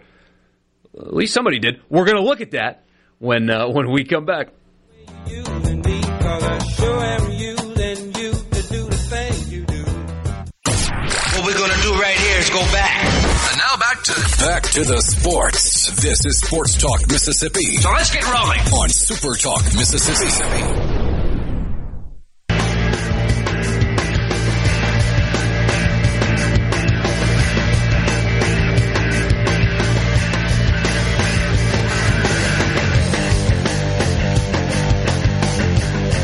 Michael Borky and Brian Haydad with you. Get used to the international college football games. Why? Because you watch them. NBC drew over 3.5 million viewers on average. So, eh, like, if you're looking at a YouTube video, that number is the number of people that hit just play one time for a few seconds and that's it. Uh, there's actually a on the political side, people are doing the ratings versus Twitter views, and those are not the same thing, and people are misconstruing that. That's 3.56 million people on average for the entire duration of the broadcast. It, many more people actually checked it out. Doesn't matter. It's a big number. It is a huge number, actually. It's the network NBC's best Notre Dame game since October of 2021 when they played Cincinnati and drew 3.8 million people. Surprising that that's the one. Yeah, isn't it? They lost that game, didn't they? Yeah, they they would have had to, I guess, because that's uh, Cincinnati's undefeated year. Yep. People were curious about Cincinnati, so get used to them because if they keep drawing numbers, they're going to keep creating games overseas to play in in week zero. True, true about everything. Yeah. I mean, as, as week zero games continue to grit numbers, they're going to continue. I, I, I told, I talked about this last week. I said probably not too far off from the big conferences each giving you a big game every every week zero every year. You know, we're probably like a couple years away from, you know, and, and it may even be a conference game, and they may do a week zero. You know, Alabama versus Texas or something like that. I don't know. So Mississippi State released a depth chart. Now, eh, with a grain of salt, as always, depth charts are. I mean, there's a reason coaches eh, in some places are just not doing it anymore. But Mississippi State did, and Zach Arnett stressed after the release that it's just where they are at the moment, and that it can mm-hmm. change. And you know, guys rotate, and it's not like you only play one running back in an entire game and stuff like that. But is there anything on this that stood out to you? Well, first and foremost, the thing that stood out was that it felt like in his conversation that he actually put this together. This wasn't, hey, tell the SID to do the depth chart. You know, it felt like that was his depth chart, and then he's you know he's got those guys where he wants them for a reason. Um, you know, it's weird. I thought a, a week ago I thought Dollar Bill was going to lose out on that left tackle job, but he's listed as the starter. Percy Lewis is the backup. We'll see how that continues to play out. Uh, Hunter Washington is a guy I thought might have a chance to start opposite at corner uh, from uh, from DeCamerion Richardson, but he is listed as a starting safety. And he's been practicing at both, and they've been, they've been talking about that a lot about having versatility between guys who can play corner and play safety. State has two or three of those kind of guys uh, between him and Hunter Washington. I'm sorry, Hunter Washington, uh, Marcus Banks, uh, maybe, a guy like Radar Jones when he gets uh, if he ever gets up to speed. Beyond that, nothing really there. The, the Seth Davis being the second string running back, we talked a little bit about that last week. That is, that is, you know, I'm at the point now where I'm not surprised by it anymore. But a week ago when I first heard that, yeah, that was that was a very big surprise to me. Oh, and Rogers being the quarterback, I was just like, what? And so, since the coaches put this together, what's the deal with Jaden Walley? Not only is he not listed as a starter, but he's got an or next to his uh, name. Yeah. What's up there? I, I just, you know, he had such a great freshman year, but since then he just hasn't been the same guy. And State has brought in via recruiting and via the transfer portal some talent there, and and he's he's had to fight, you know, to keep his reps. So we'll see what kind of role he he can play for Mississippi State. A game like this where he should get some some reps in the second half against a, a completely outmatched team should be good for him. Maybe it gets his confidence going. He can get some catches and uh, and go from there. I love looking at the tight end position. It's so weird, right? Yeah, it's, it's just so weird. It's been three years since that's even been on the depth chart at Mississippi State. What are the what's the word out of camp there? Uh, because it, it's a couple of guys that you know were at Power Five programs, but not exactly like super productive or anything like that. Doesn't mean they can't No. be. It's just we don't know Well, what they're I mean- capable of yet, at least publicly. especially especially with Goede, who was behind Brock Bowers and Darnell Washington. I mean, he, it's not a, a shame that he didn't Right, get reps. You know, behind two first round big talents, um, they, they've been solid. I mean, they, they've been okay. You know, I, I, are they going to be? Is Goede going to be a sixty catch guy? No, not anything like that. But is he going to play and have red zone opportunities? And and you know, State's going to have some situations with an attached tight end and some situations with a flex tight end. That's where you'll see a guy like uh, Antonio Harmon a little bit more. And then I think Spivey can be a little bit of both of those guys. Coming up next, we for the college football fix. Uh, this story cracked me up. Uh, th- there's been this narrative that Nick Saban is smiling more, and that everybody should look out because when Nick Saban smiles, it means he loves his team and danger's coming. Shout out the late Steve Irwin. Danger, danger, danger's coming to the rest of the SEC. But is it actually true? Got him. Um, what? Steve Irwin? Oh, Borky, look at the size of this one. Yes. God, he was My favorite ESPN commercial when the when the Florida Gator gets off the elevator. Yeah. I love that commercial.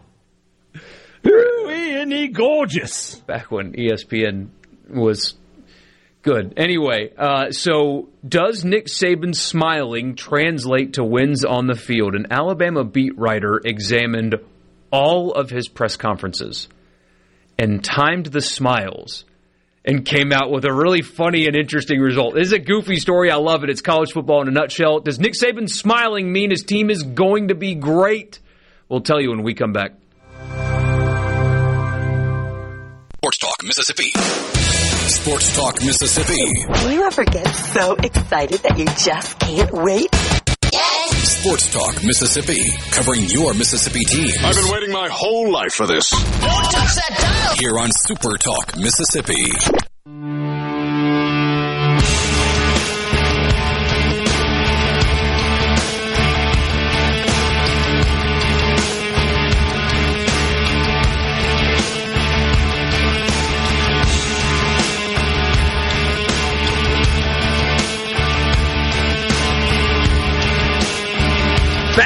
Show Wednesday afternoon. I'm Michael Borkes, Brian Haydad. Richard's off today, tomorrow, and Friday. He'll be back on Monday, I think. And um, we're glad that you're with us. He's not. we got a text earlier that said, uh, Is Richard part time? At this point, Ah, he's he's he's on a uh, oh what is that called? What is the call? A is- recon when you- mission. you- no, no, no. When you, when you when you work somewhere and they they don't they're not actually on the payroll, but they pay you What is that? sabbatical? No, I need somebody. For, I don't know. I need I need HR. HR. I need. I'm, I'm going to text her. I need to Furlough? know what that is. No, there's. It's like a you get a document at the end of the year. You don't get a W two. You get a. I don't know what it's called. Somebody somebody's got to be listening that knows what this is. But yeah, he's doing Help me out here, or- guys. or whatever. But uh, Yeah. I'm Borky. He's that we're glad that you are with us. It's time for the college football fix, driven by Ford and your local Mississippi Ford dealer. Today, there's been this private contractor. Ten ninety nine. 1099. There it is. Ten ninety nine. He is a ten ninety nine employee. Yes. Thank you, Bubba. Nick Saban has been smiling more. At least that's what people have said. And Because we overanalyze everything in college football, we wonder why is Nick Saban so happy all the time? I think it's because he bought his retirement home next to Celine Dion for $17 million in Jupiter, Florida. It's oceanfront, great golf, great fishing. He's on his way out the door. Some people think that it's because he loves his team so much that he's just happy about it. College football fixture by Ford and your local Mississippi Ford dealer. So The text line is blowing up with 1099. Love it. Y'all all knew but me. Thank you. And I got a text. I got a text too. somebody said adjunct faculty could also be He doesn't have tenure. another one. A hiatus. He Yeah, is not on hiatus. No. He's, he's on a pitch count. I like that. Matt Stahl of AL.com decided to look into the smiling Nick Saban and figure out if there is a direct correlation between Nick Saban's cheerfulness and how good his team ends up being. This is goofy and I love it. So he looked at all of Nick Saban's press conferences. He excluded the ones at like uh, charity fundraisers, that kind of stuff, where you're supposed to be happy even if you're not. Press conferences. Uh, looked at YouTube and timed. Not only got the number of smiles, but timed how long he was smiling in all of his press conferences from 2017 to now. Here's what he found out. I don't know why this cracks me up so bad, but it does. In 2017, Nick Saban smiled six total times for one minute and 18 seconds in two hours worth of press conferences. Happy guy, that Nick Saban. He smiled for 1.18% of the total time. He averaged 0.75 smiles per press conference.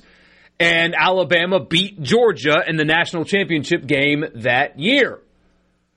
In 2018, he smiled five times for an average of 0.63 smiles per press conference for a total time of 1 minute and 15 seconds, a smile rate of 1.4% for an hour and 26 minutes on the podium. Alabama lost in the national title game to Clemson that year.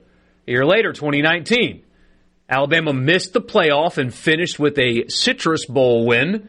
Saban smiled just four times. 0.5 smiles per press conference.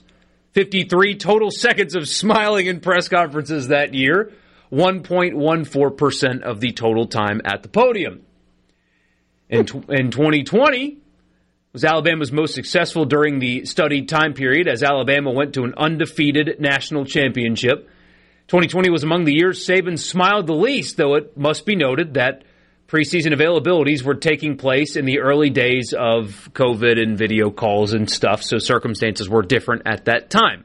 An outlier, possibly, in this very scientific study. 2021 lost the national championship game to Georgia, barely smiled. 0.43% of press conference time was spent smiling, which is 25 seconds for the year 2021. Didn't smile particularly uh, a lot. In 2022, the numbers increased. They missed the playoff, as you know. 0.88 smiles per press conference for a total of 52 seconds, 1.04% of the time. Okay, here's the conclusion. Based on the data set, there's little discernible cor- correlation between Nick Saban's preseason camp smiles and the eventual success of his Alabama teams. While his least smiley season, 2020, resulted in an undefeated national championship run, they also won the title during the year 2017 when he smiled the second most, both by sheer number and percentage of total press conference time. So, what does that mean? People are reading far too much into the attitude of Nick Saban going into this season. Well, I'm an eye test guy. I got to be honest with you. I'm never. I've never been much for analytics, so we'll see. I, I, I'll let you know if he's right or wrong in a couple of weeks after they've played Texas. He'll be smiling if they beat them. Great work, by the way. Out, out, just absolutely outstanding. This is the kind of thing, you know, right now, I mean, you've only got a couple days left, right, before you've got real stuff to write about, real stuff for us to talk about here on the radio, things like that, right? So, I mean, when we talk about off-season content, that is off-season content at its absolute very best. Well done, young man. Yes, uh, appreciate AL.com for that. That's uh, what it's supposed to be. We get this message. I assume uh, that this is an Alabama fan. Maybe not, but says Saban is grinning like a possum because he doesn't give two uh, emojis about preseason projections and the media's quarterback questions. They're loaded again and will win the West. Alabama is starting the season ranked number three. Can't wait for Alabama's players to be sitting there on the field. Y'all all doubted us. Everybody said we were going seven and five. I can't wait. They're a preseason top five team. And, and there are there are Alabama fans out there that personally feel slighted by their preseason ranking. They're a top five team in college football. Yeah. And CBS said LSU's underrated, who's also a top five team in college football. I mean, yeah, they are loaded. Look, it's still Alabama. Doubting them at this point is a silly proposition. It is. They were vulnerable last year, though. I don't think we can ignore what they were and then what they lost. I feel like we're kind of over giving the benefit of the doubt at this point. I expect them to be really, really good. I, I don't expect either Ole Miss or Mississippi State to beat them this year. That's not what I'm saying. But I, there, there's nothing about what I saw a year ago and what they lost that tells me, oh, they are ready to go undefeated again. They're just going to run the table, buddy. No shot. I don't see that anymore. I got. I got to be honest with you. Uh, I don't think overgiving is a word. Nah, well, you know, colloquial I don't, I don't language. think it is. colloquial? Yes. Oh. You're worse than cross. uh, yeah. Hey, that's the thing, though. This is the, the thing you have to remember about Alabama at all times. Loaded with talent, right? They've recruit top two, three every year, four and five star players. And I think 91% of their roster is blue chip ratio. So the talent is there. If, you know, we, we, we've kind of given the benefit of the doubt to Georgia with Carson Beck, and we haven't with Milroe slash Simpson slash Buchner. But if either one of those guys is good, they're going to be tough to beat all season long, and they'll be pushing for another national title. Zach says, We agree most of the time. Let's be honest here. People that say Nick Saban is not the greatest coach of all time are still talking about Nick Saban. Ha, ha, ha, ha, ha, ha, ha. I, I, I, th- I think that he is. You're barking up the wrong Yeah. tree with that one. Uh, I mean, the, the the great ones over time do lose their fastball. That the best pitcher doesn't pitch forever. The the best hitter eventually stops hitting the ball.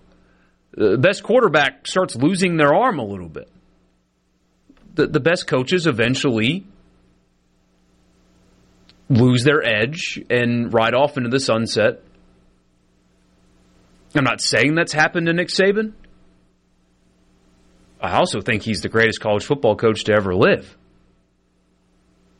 But that happening is not a crazy thought.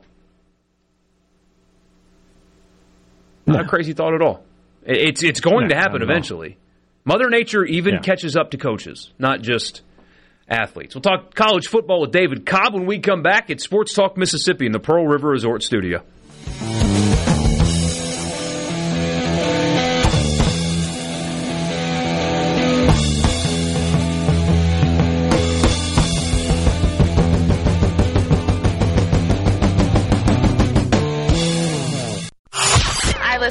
Listen to it at work. At work. Sports Talk Mississippi. Sports Talk Mississippi. On Super Talk Mississippi. Did you get that memo? Yes, sir.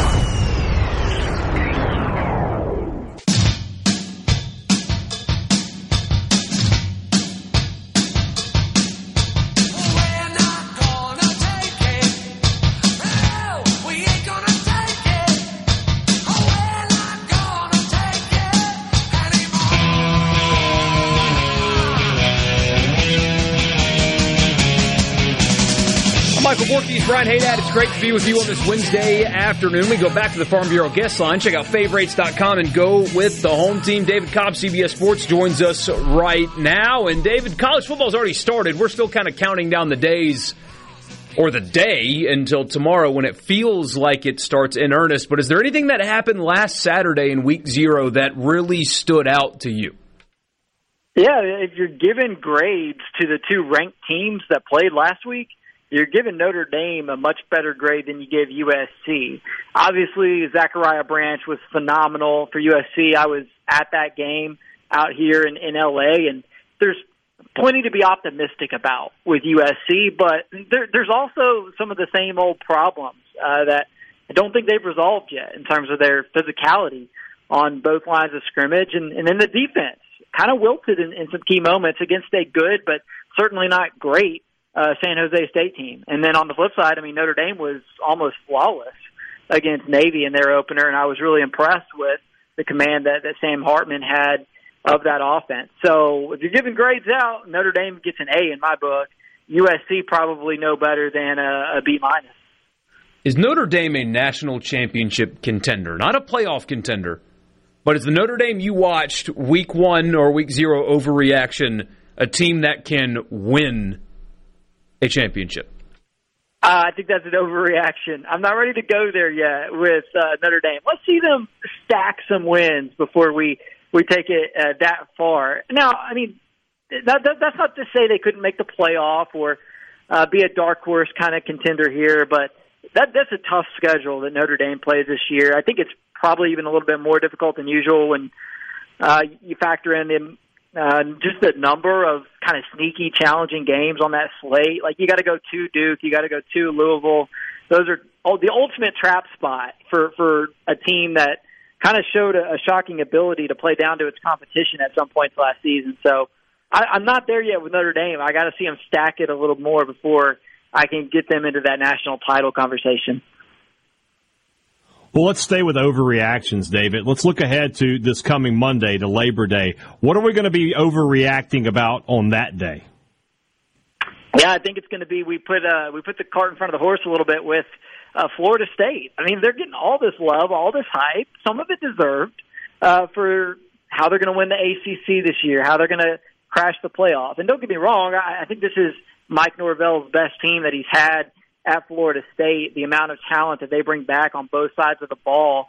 Jared Verse on defense on the edge, and of course Jordan Travis at quarterback, uh, headlining uh, that team. Uh, they are a, a trendy pick uh, to do some really big things. But people forget last season they kind of won against LSU in a fluky manner, and that was LSU's very first game under Brian Kelly, very first game with Jayden Daniels at quarterback, and, and LSU grew and improved so much as last season went along to the point where I think if they had rematched against Florida State in November or in a bowl game, it would have been a totally different story. And I think that's the story we're going to see play out on Monday night. And I think that could cause a lot of people to hop off of Florida State real, real quick.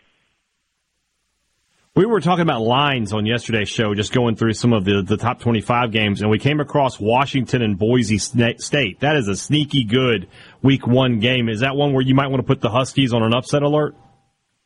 Uh, absolutely, yeah. So we did our against the spread picks for for CBS Sports that are already live, and I've got Boise State against the spread. I mean, ultimately, I, I went Washington straight up. It's you know when, when push comes to shove, it's hard to call the fourteen and a half dog uh, winning in that spot, but uh, Boise's kind of a consensus favorite to win the Mountain West. A team that went undefeated in, in the Mountain West last season, a team with a track record, a program with a track record of uh, putting a scare into into Power Five opponents. And Washington is one of these schools that's just getting you know a tremendous amount of hype and love going into this season, and and rightfully so. Uh, but now the book is out on Washington. We we've seen what Kalen DeBoer and Michael Penix and that talented group of receivers like to do. Last season, they kind of caught the Pac-12 by surprise, uh, and I don't think they have that element on their side anymore. So when you talk about Boise State and head coach Andy Avalos, who's kind of a defensive guru, I think they've got a chance to uh, maybe hold Washington uh, below that 40 point threshold that everybody just assumes they're going to reach uh, every week this year. So, yeah, that that is a. Uh, I would put that one on upset watch. I'm not calling it, but but I think that's a good one to place there uh, because it could be one of the best games of the week.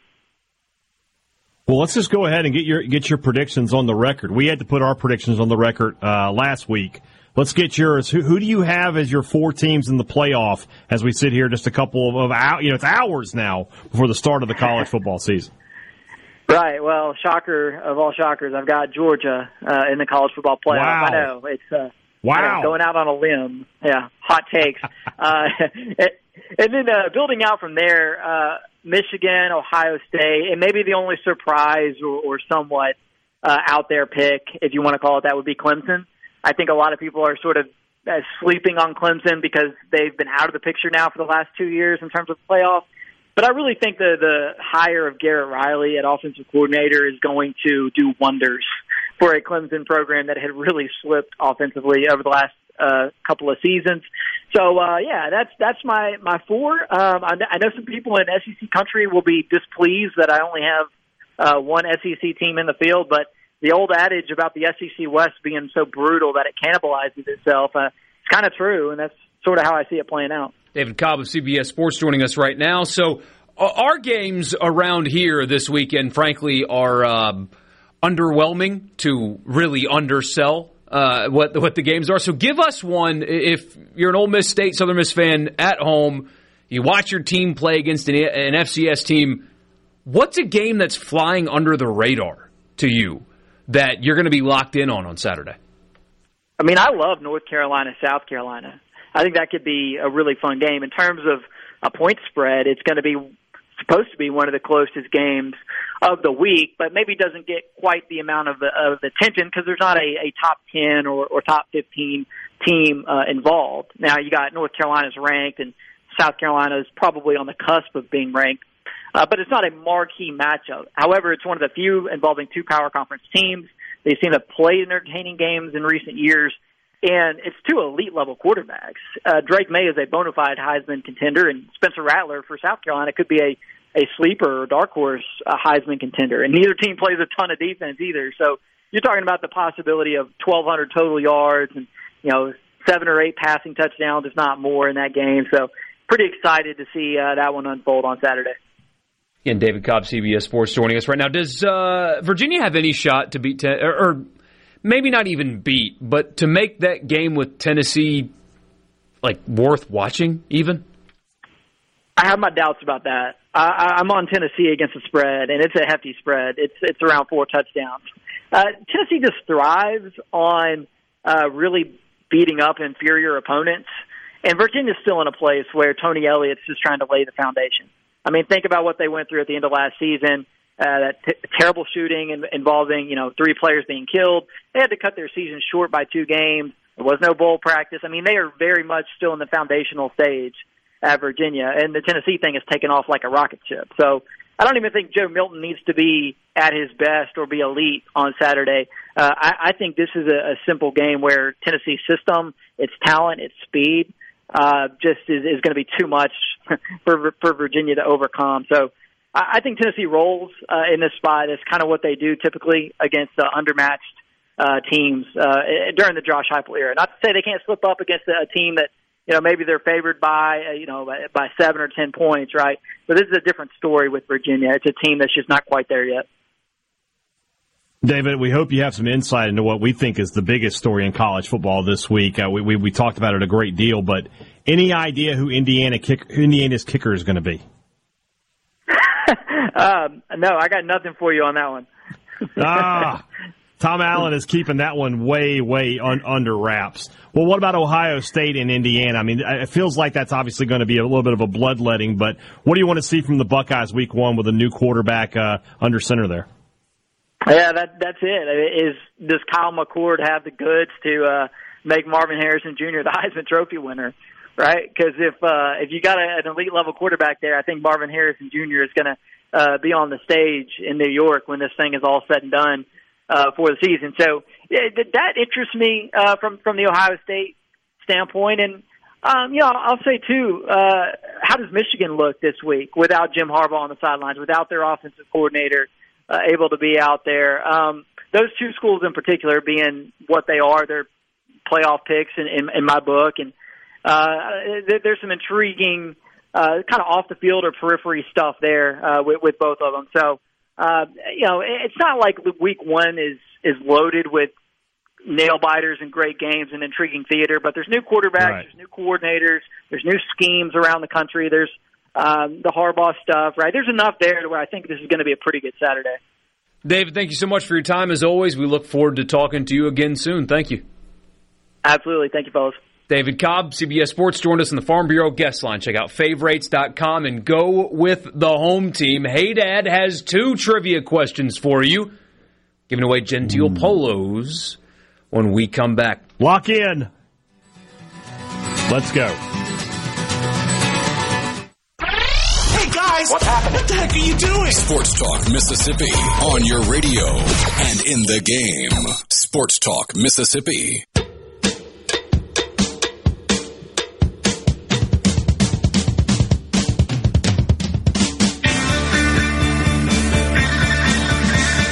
Genteel is the official apparel provider of Sports Talk Mississippi. I am covered head to toe in Genteel right now. It is comfortable. It's good looking, especially the shorts and pants. Uh, the shirts are great. I've got one on. I, I love the three pairs now of Genteel pants I have. I, I can't get enough of them. I'm going. I'm going to get more as we get closer to winter as well. But we want you to have them, and we want you to have them. Two of you today for free. So, Brian Haydad has two questions. We're going to do them individually, so we're not going to ask two questions at the same time. No, two we're, we're two going to do questions one. is Friday. Well, this is giveaway two questions. More entertaining this one will be than what's coming Friday Very possible. when the answers are show up and then remember when kickoff is and don't forget when kickoff is. Yeah. But All right. uh, all right, trivia So- question number one. Text us on the C Spire text on six zero one eight seven nine forty three ninety five. The first correct answer will win a Genteel polo of your choice. An Ole Miss one, a Mississippi State one, or if you want to represent our brand, a Super Talk logoed Genteel polo. Can, can you just get a plain one if you want one? If you're just like, hey, I want this with no logo, can you get that? I, ha- we haven't addressed that. We haven't addressed that, but we'll stick All with right, what we know for now. we'll see. What's the question? All right. I don't know the answer All to the question either. So We have two questions today. They're both going to be Egg Bowl related today. The single game Egg Bowl records for passing yards, rushing yards, and receiving yards are all held by Mississippi State Bulldogs. Who are those players? So we need three names. Send them in the same Three message. names. Send them in the same message. Three names. There it is. We already got So it. we will wait for your no, no, no. We will wait for your answers uh, to to see who uh, who who gets the uh, the beautiful polo. I would not have guessed that they were all Mississippi State guys. They are. I would not have guessed that either until I knew it.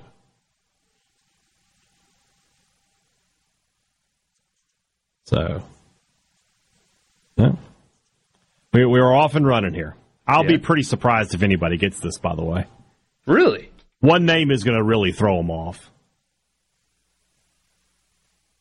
Will you text me the answer? Yeah, sure. We probably should have done this ahead of time, but that's okay. I, I would like to know myself. uh, I am. Uh, I'm really curious. So while those are uh, while those are coming in, Where are we here? Somebody asked for the question again. The all-time single game records for Missis- for the Egg Bowl for single game passing, rushing, and receiving yards are all held by a Mississippi State Bulldog. Who are those three players? Who is the Bulldog that has the all-time passing record in the Egg Bowl, the all-time rushing record in the Egg Bowl, the all-time receiving record in the Egg Bowl for one game? So I need three answers. If I could find your name on my, my text here, I've had I've been a busy man today. you have. Look at you, popular guy. Over Remember, there. remember, remember, remember when, when, when Richard said, "Although your questions are too easy, Haydad," and literally nobody has gotten it, and very few people have gotten two. We've gotten a metric ton of answers so far. No, While we're waiting, uh, LSU has more issues in their opener. As you know, their uh, superstar defensive tackle not playing in the game because of NCAA suspension. Now, John Emery as well, uh, unavailable. That's all we've gotten from LSU is uh, that he is unavailable for the game. But that is, and you know, he may not have actually started for LSU this year. It would, it's a weird.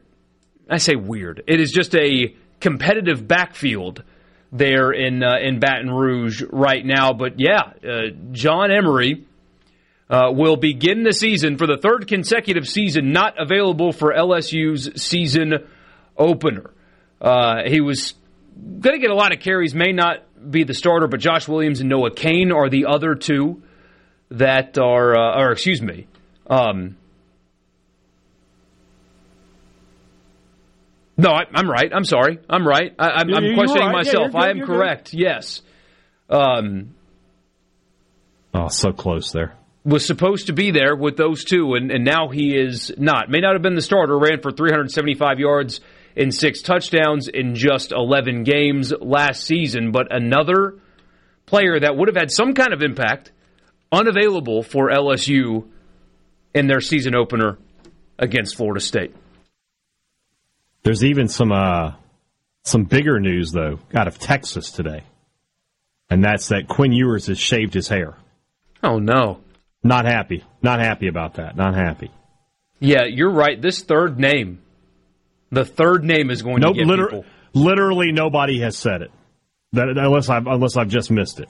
Huh. Which, if, if that's happened, I apologize, but I have not seen anybody say it. We've we've got people now throwing out quarterback names that uh, the the most yards in an egg bowl, guys, the the most, like really, really good egg bowl performances. throwing the football. Yeah, we got a winner. We all got a right. winner. And of all people, it's Mike in Oxford. But he has got it. Congr- congratulations to our good friend Mike in Oxford. Got it right. He's a huge Ole Miss fan. Come on, Bulldogs. How could y'all let that happen? The answer is the all-time leading passer for a game for an Egg Bowl is Will Rogers. He did that in the 2020 Egg Bowl. The all-time leading rusher in the Egg Bowl is Nick Fitzgerald. He did that in the 2016 Egg Bowl. And David Smith is the receiving leader in the Egg Bowl in the 1969 Egg Bowl. Interesting uh, side note to that. Uh, two of those are losses 2020 and 1969. How about that? So, so Mike, you know the drill. Please send us your your name, your address, what size. I know it's an Ole Miss polo. You don't need to worry about that. Yeah. All right. Question Next number question. two. All right. This is a much simpler question. We just need one answer. What year was the last safety scored in the Egg Bowl? So, when was the last time there was a safety in the Egg Bowl? What year was it?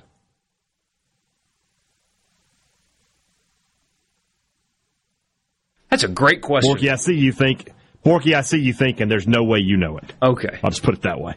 There's no way. Because safeties can come in so many different ways, you know? It's not just they like can. tackling the running back in the end zone. It's a holding penalty. It's maybe a botched punt deep in your own. Uh, that's tough. Yeah. Haven't gotten it yet, so we're and, still we're still looking for that answer. And you can't even really Google that either, can you? That's one that's tough to Google. Yeah, you, you gotta you gotta go through the uh, the box scores a little bit. How did you come up with that one? I just thought of it. When was the last time that happened? Because I knew it, been, it was rare. I wonder when the last kickoff return has been. 2012. I knew that one. 2012. Who ran yeah, a kickoff was, back? Jameon Lewis took back. Uh, Ole Miss scored, and Jameon Lewis returned the kick for a, uh, a touchdown. Man, the highlights of that game uh, cracked me up because of how poor the stadium lighting Man. was at Ole Miss at that time. It, it looked like all they were playing in the dark. Answers, yeah, all of these answers, and, and nobody's got it yet. People are just throwing out dates at this point. Yeah, just, no there it is. We got a winner. We got a winner. What year? We have a winner. 1996. 1996. It, uh, you know, you got lucky. You got lucky. Yeah. It was your third. He might he might have known. He might have known. Well, if Oh, he no, started did. with He did throw it. 2010, He did- 2008, Yeah, yeah. I- okay, I see now. Yeah, he hit three, but yeah, 1996 is the answer. Uh, Eric Brown tackled John Avery in the end zone in a 17 nothing Mississippi State win in Oxford. Uh, two of the the, uh, the touchdowns that day. I'm trying to remember what the third one was, but uh, were scored offensively. Or scored defensively. Wow. Uh, there was a the or not not two touchdowns. The the safety and the uh, there was a long fumble return with just a couple minutes a couple minutes left in the game by Kevin Sluter that put the game on ice. Uh, that game for me is notable for uh, for two reasons. One, it was my 21st birthday, so I spent my 21st birthday in Oxford. But two, up 15 to nothing, less than a minute to go. State scores on that, that fumble return that I just mentioned, right? Not a lot of time left in the game. It's 15 to nothing. They're going to win the game. Jackie went for two. And then after the game was asked, Coach, game was in hand. Why'd you go for two? Well, that's what the chart said to do. so he just decided to rub it in Tuberville's face and go for two and got it. 17 nothing was the final score. That's So, almost me, as uh, cool get our information quote for our as because I couldn't go for three from Woody Hayes. Yes, that's a good one. Yeah. Good stuff, though. Really, uh, really good stuff. Good questions today. Also, uh, we, we've you. added, by the way, I just got a message uh, from the boss. We've added uh, to the prize here. Uh, you get Richard Cross's phone number uh, as well. So, congratulations. Mike already has it. That doesn't, that's not a good gift for Mike. Uh, 608-879-4395. Thank you to Genteel, the official apparel provider of Sports Talk Mississippi.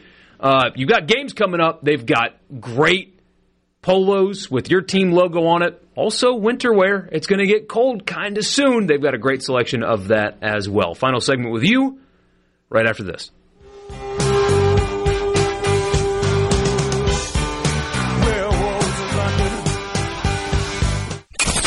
Sports Talk Mississippi. Sports Talk Mississippi. Your new home for exclusive sports coverage here in the Magnolia State. How do you like that? I love it. On Super Talk Mississippi.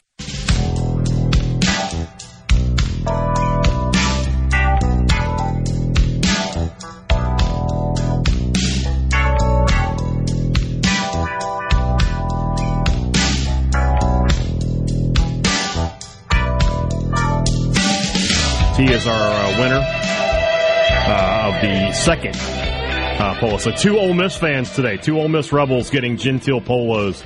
They will look fantastic in the Grove this year. Even Mike. And they were Mississippi State questions. That's right. I, I, I set I set my own people up for success, and they, And they didn't come through. Come on, guys. Uh, speaking of setting Well, you know things up, you've got a show here that starts in about six minutes from right now. I, I was I was prepared to just roast you. I, I, I was already like, he's no better than Cross. But you got it. Yes, Thunder and hold on, hold on. Let me talk to you. It is Thunder and Lightning Live coming up next here on Super Talk Mississippi. The one true star in the Super Talk universe, Brian Haydad, Mississippi State Sports. We are days away from kickoff. What are we going to talk about? We're going to talk about football. You know that. Yeah. There we go. What about football? Conference realignment? you son of a. Apparently, the, Uh, the ACC, by no. the way, apparently does not have the votes. So there you go. Uh. yeah, three seconds dedicated to I- it. I do want to talk about something that I, it feels like as we get closer to kickoff, the national media are getting more negative about Mississippi State. Today on Pardon My Take, Tom Fornelli from CBS Sports went on there and said either Mississippi State and Vanderbilt will be the worst team in the conference by far. I'm just like, how did we, how did State get lumped in with Vanderbilt? So I feel like they're getting more ne- negative as we get closer. I, I, I don't know why. I don't know why. We're going to talk about that. So I haven't gotten to that part yet. I listened to about half of it today. I haven't gotten to Fornelli yet. And didn't CBS just call Mississippi State the the underrated team? I know. Well, Dennis Dodd did. Oh, yeah, it wasn't him. That's right. Wait, isn't Fornelli the guy that said LSU was underrated? Isn't that him? Yes, that's your guy there. Oh, so, yeah. well, then never. You know, That, that's all you need to. He's he's the kind of guy who gets his Sunday gravy out of a jar. Can I order a shirt and charge it to Richard's account? Oh, you know he's he's got a line of credit there. Uh, at, at all the stores that provide genteel apparel, Richard's got a charge account at each one. I promise. I actually will be uh, visiting the Genteel uh, offices tomorrow when I'm in Oxford, and uh, my new shipment of shirts is available, and I'm going to Yeah. go pick those up. So when you see me tomorrow, I'm going to I'm going to be rocking a brand new uh, Genteel polo. Yeah, we'll be there tomorrow in Oxford. Hey, that night College Corner. Come by and uh, and see us. Come come check us out. We'll be there uh, from three to six as always, taking you into Florida and Utah, which I think starts like immediately after. Right? It, what, what is it? Six fifteen. Yeah, it's, yeah, it's it's it's it's. No, I think it's seven fifteen. I think. That would be Because good. it's We'd only 6:15 miss Mountain. about a quarter then, quarter and a half. Well, you will. How are you? How how, how where are you going? If it How far starts, does it if it starts at seven fifteen, Yeah. I'd miss about an hour and fifteen minutes of football. Okay. so I should be. I'll miss like thirty minutes. Oh wow, nice. Oh yeah, you're, you're it's Yeah, an it's easy drive for you. It's like an hour and like an hour. I, I go do I do go the long way. I take six down to two, to forty five just because I like to drive four lane the whole way. I don't Yeah. like getting stuck behind a log truck on Highway nine, which happens to me literally every time I go on Highway nine. And then you never So can pass I them. Like take- you peek over and there's just another Oh car no, there's, coming. no- there's always somebody coming. There's always somebody coming. So I take 45 and six, Highway 6. Shout out to Houston McDavid. He gave me that. Uh, he's like, if you don't, if you don't like log trucks, take this. And I was like, this is the best thing ever. So Uh, somebody says they aren't trusting Coach Arnett's lack of a head coaching track record. No, Hayden's point though is that the like it's getting increasingly negative. I guess. That- it's that- getting to the point where it's it's like they're almost crapping on them. It's almost like there's like it's not enough to say they're going to be they're going to struggle. It's like they're going to be down there with Vanderbilt. Like, really? For some reason, I'm still thinking that neither will finish last in the SEC.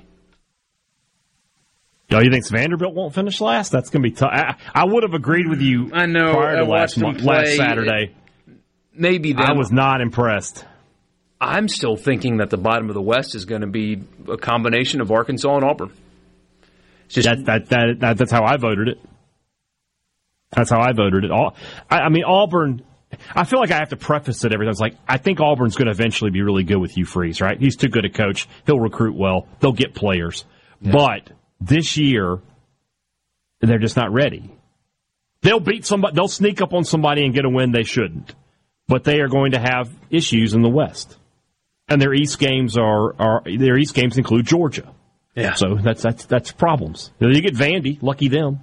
State fans, stick around Thunder and Lightning with Brian Haydad and Rhino is coming up uh, right now. So thank you guys so much for tuning in, making our show a part of your day.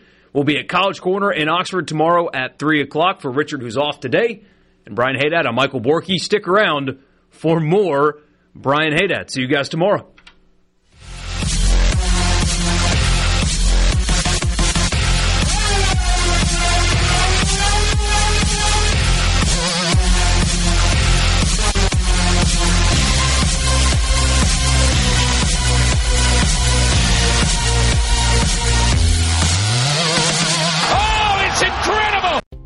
Are you a business owner looking for help with HR benefits and payroll? MWG Employer Services offers a wide range of services and can create a custom plan that fits your needs and budget. I was so overwhelmed with HR stuff. MWG Employer Services took all the stress out of it and even set up my payroll. I couldn't be happier. MWG Employer Services is here to help you succeed. Call us today at 601 206 7966 or go to MWGEmployerServices.com. A SuperTalk Mississippi media production.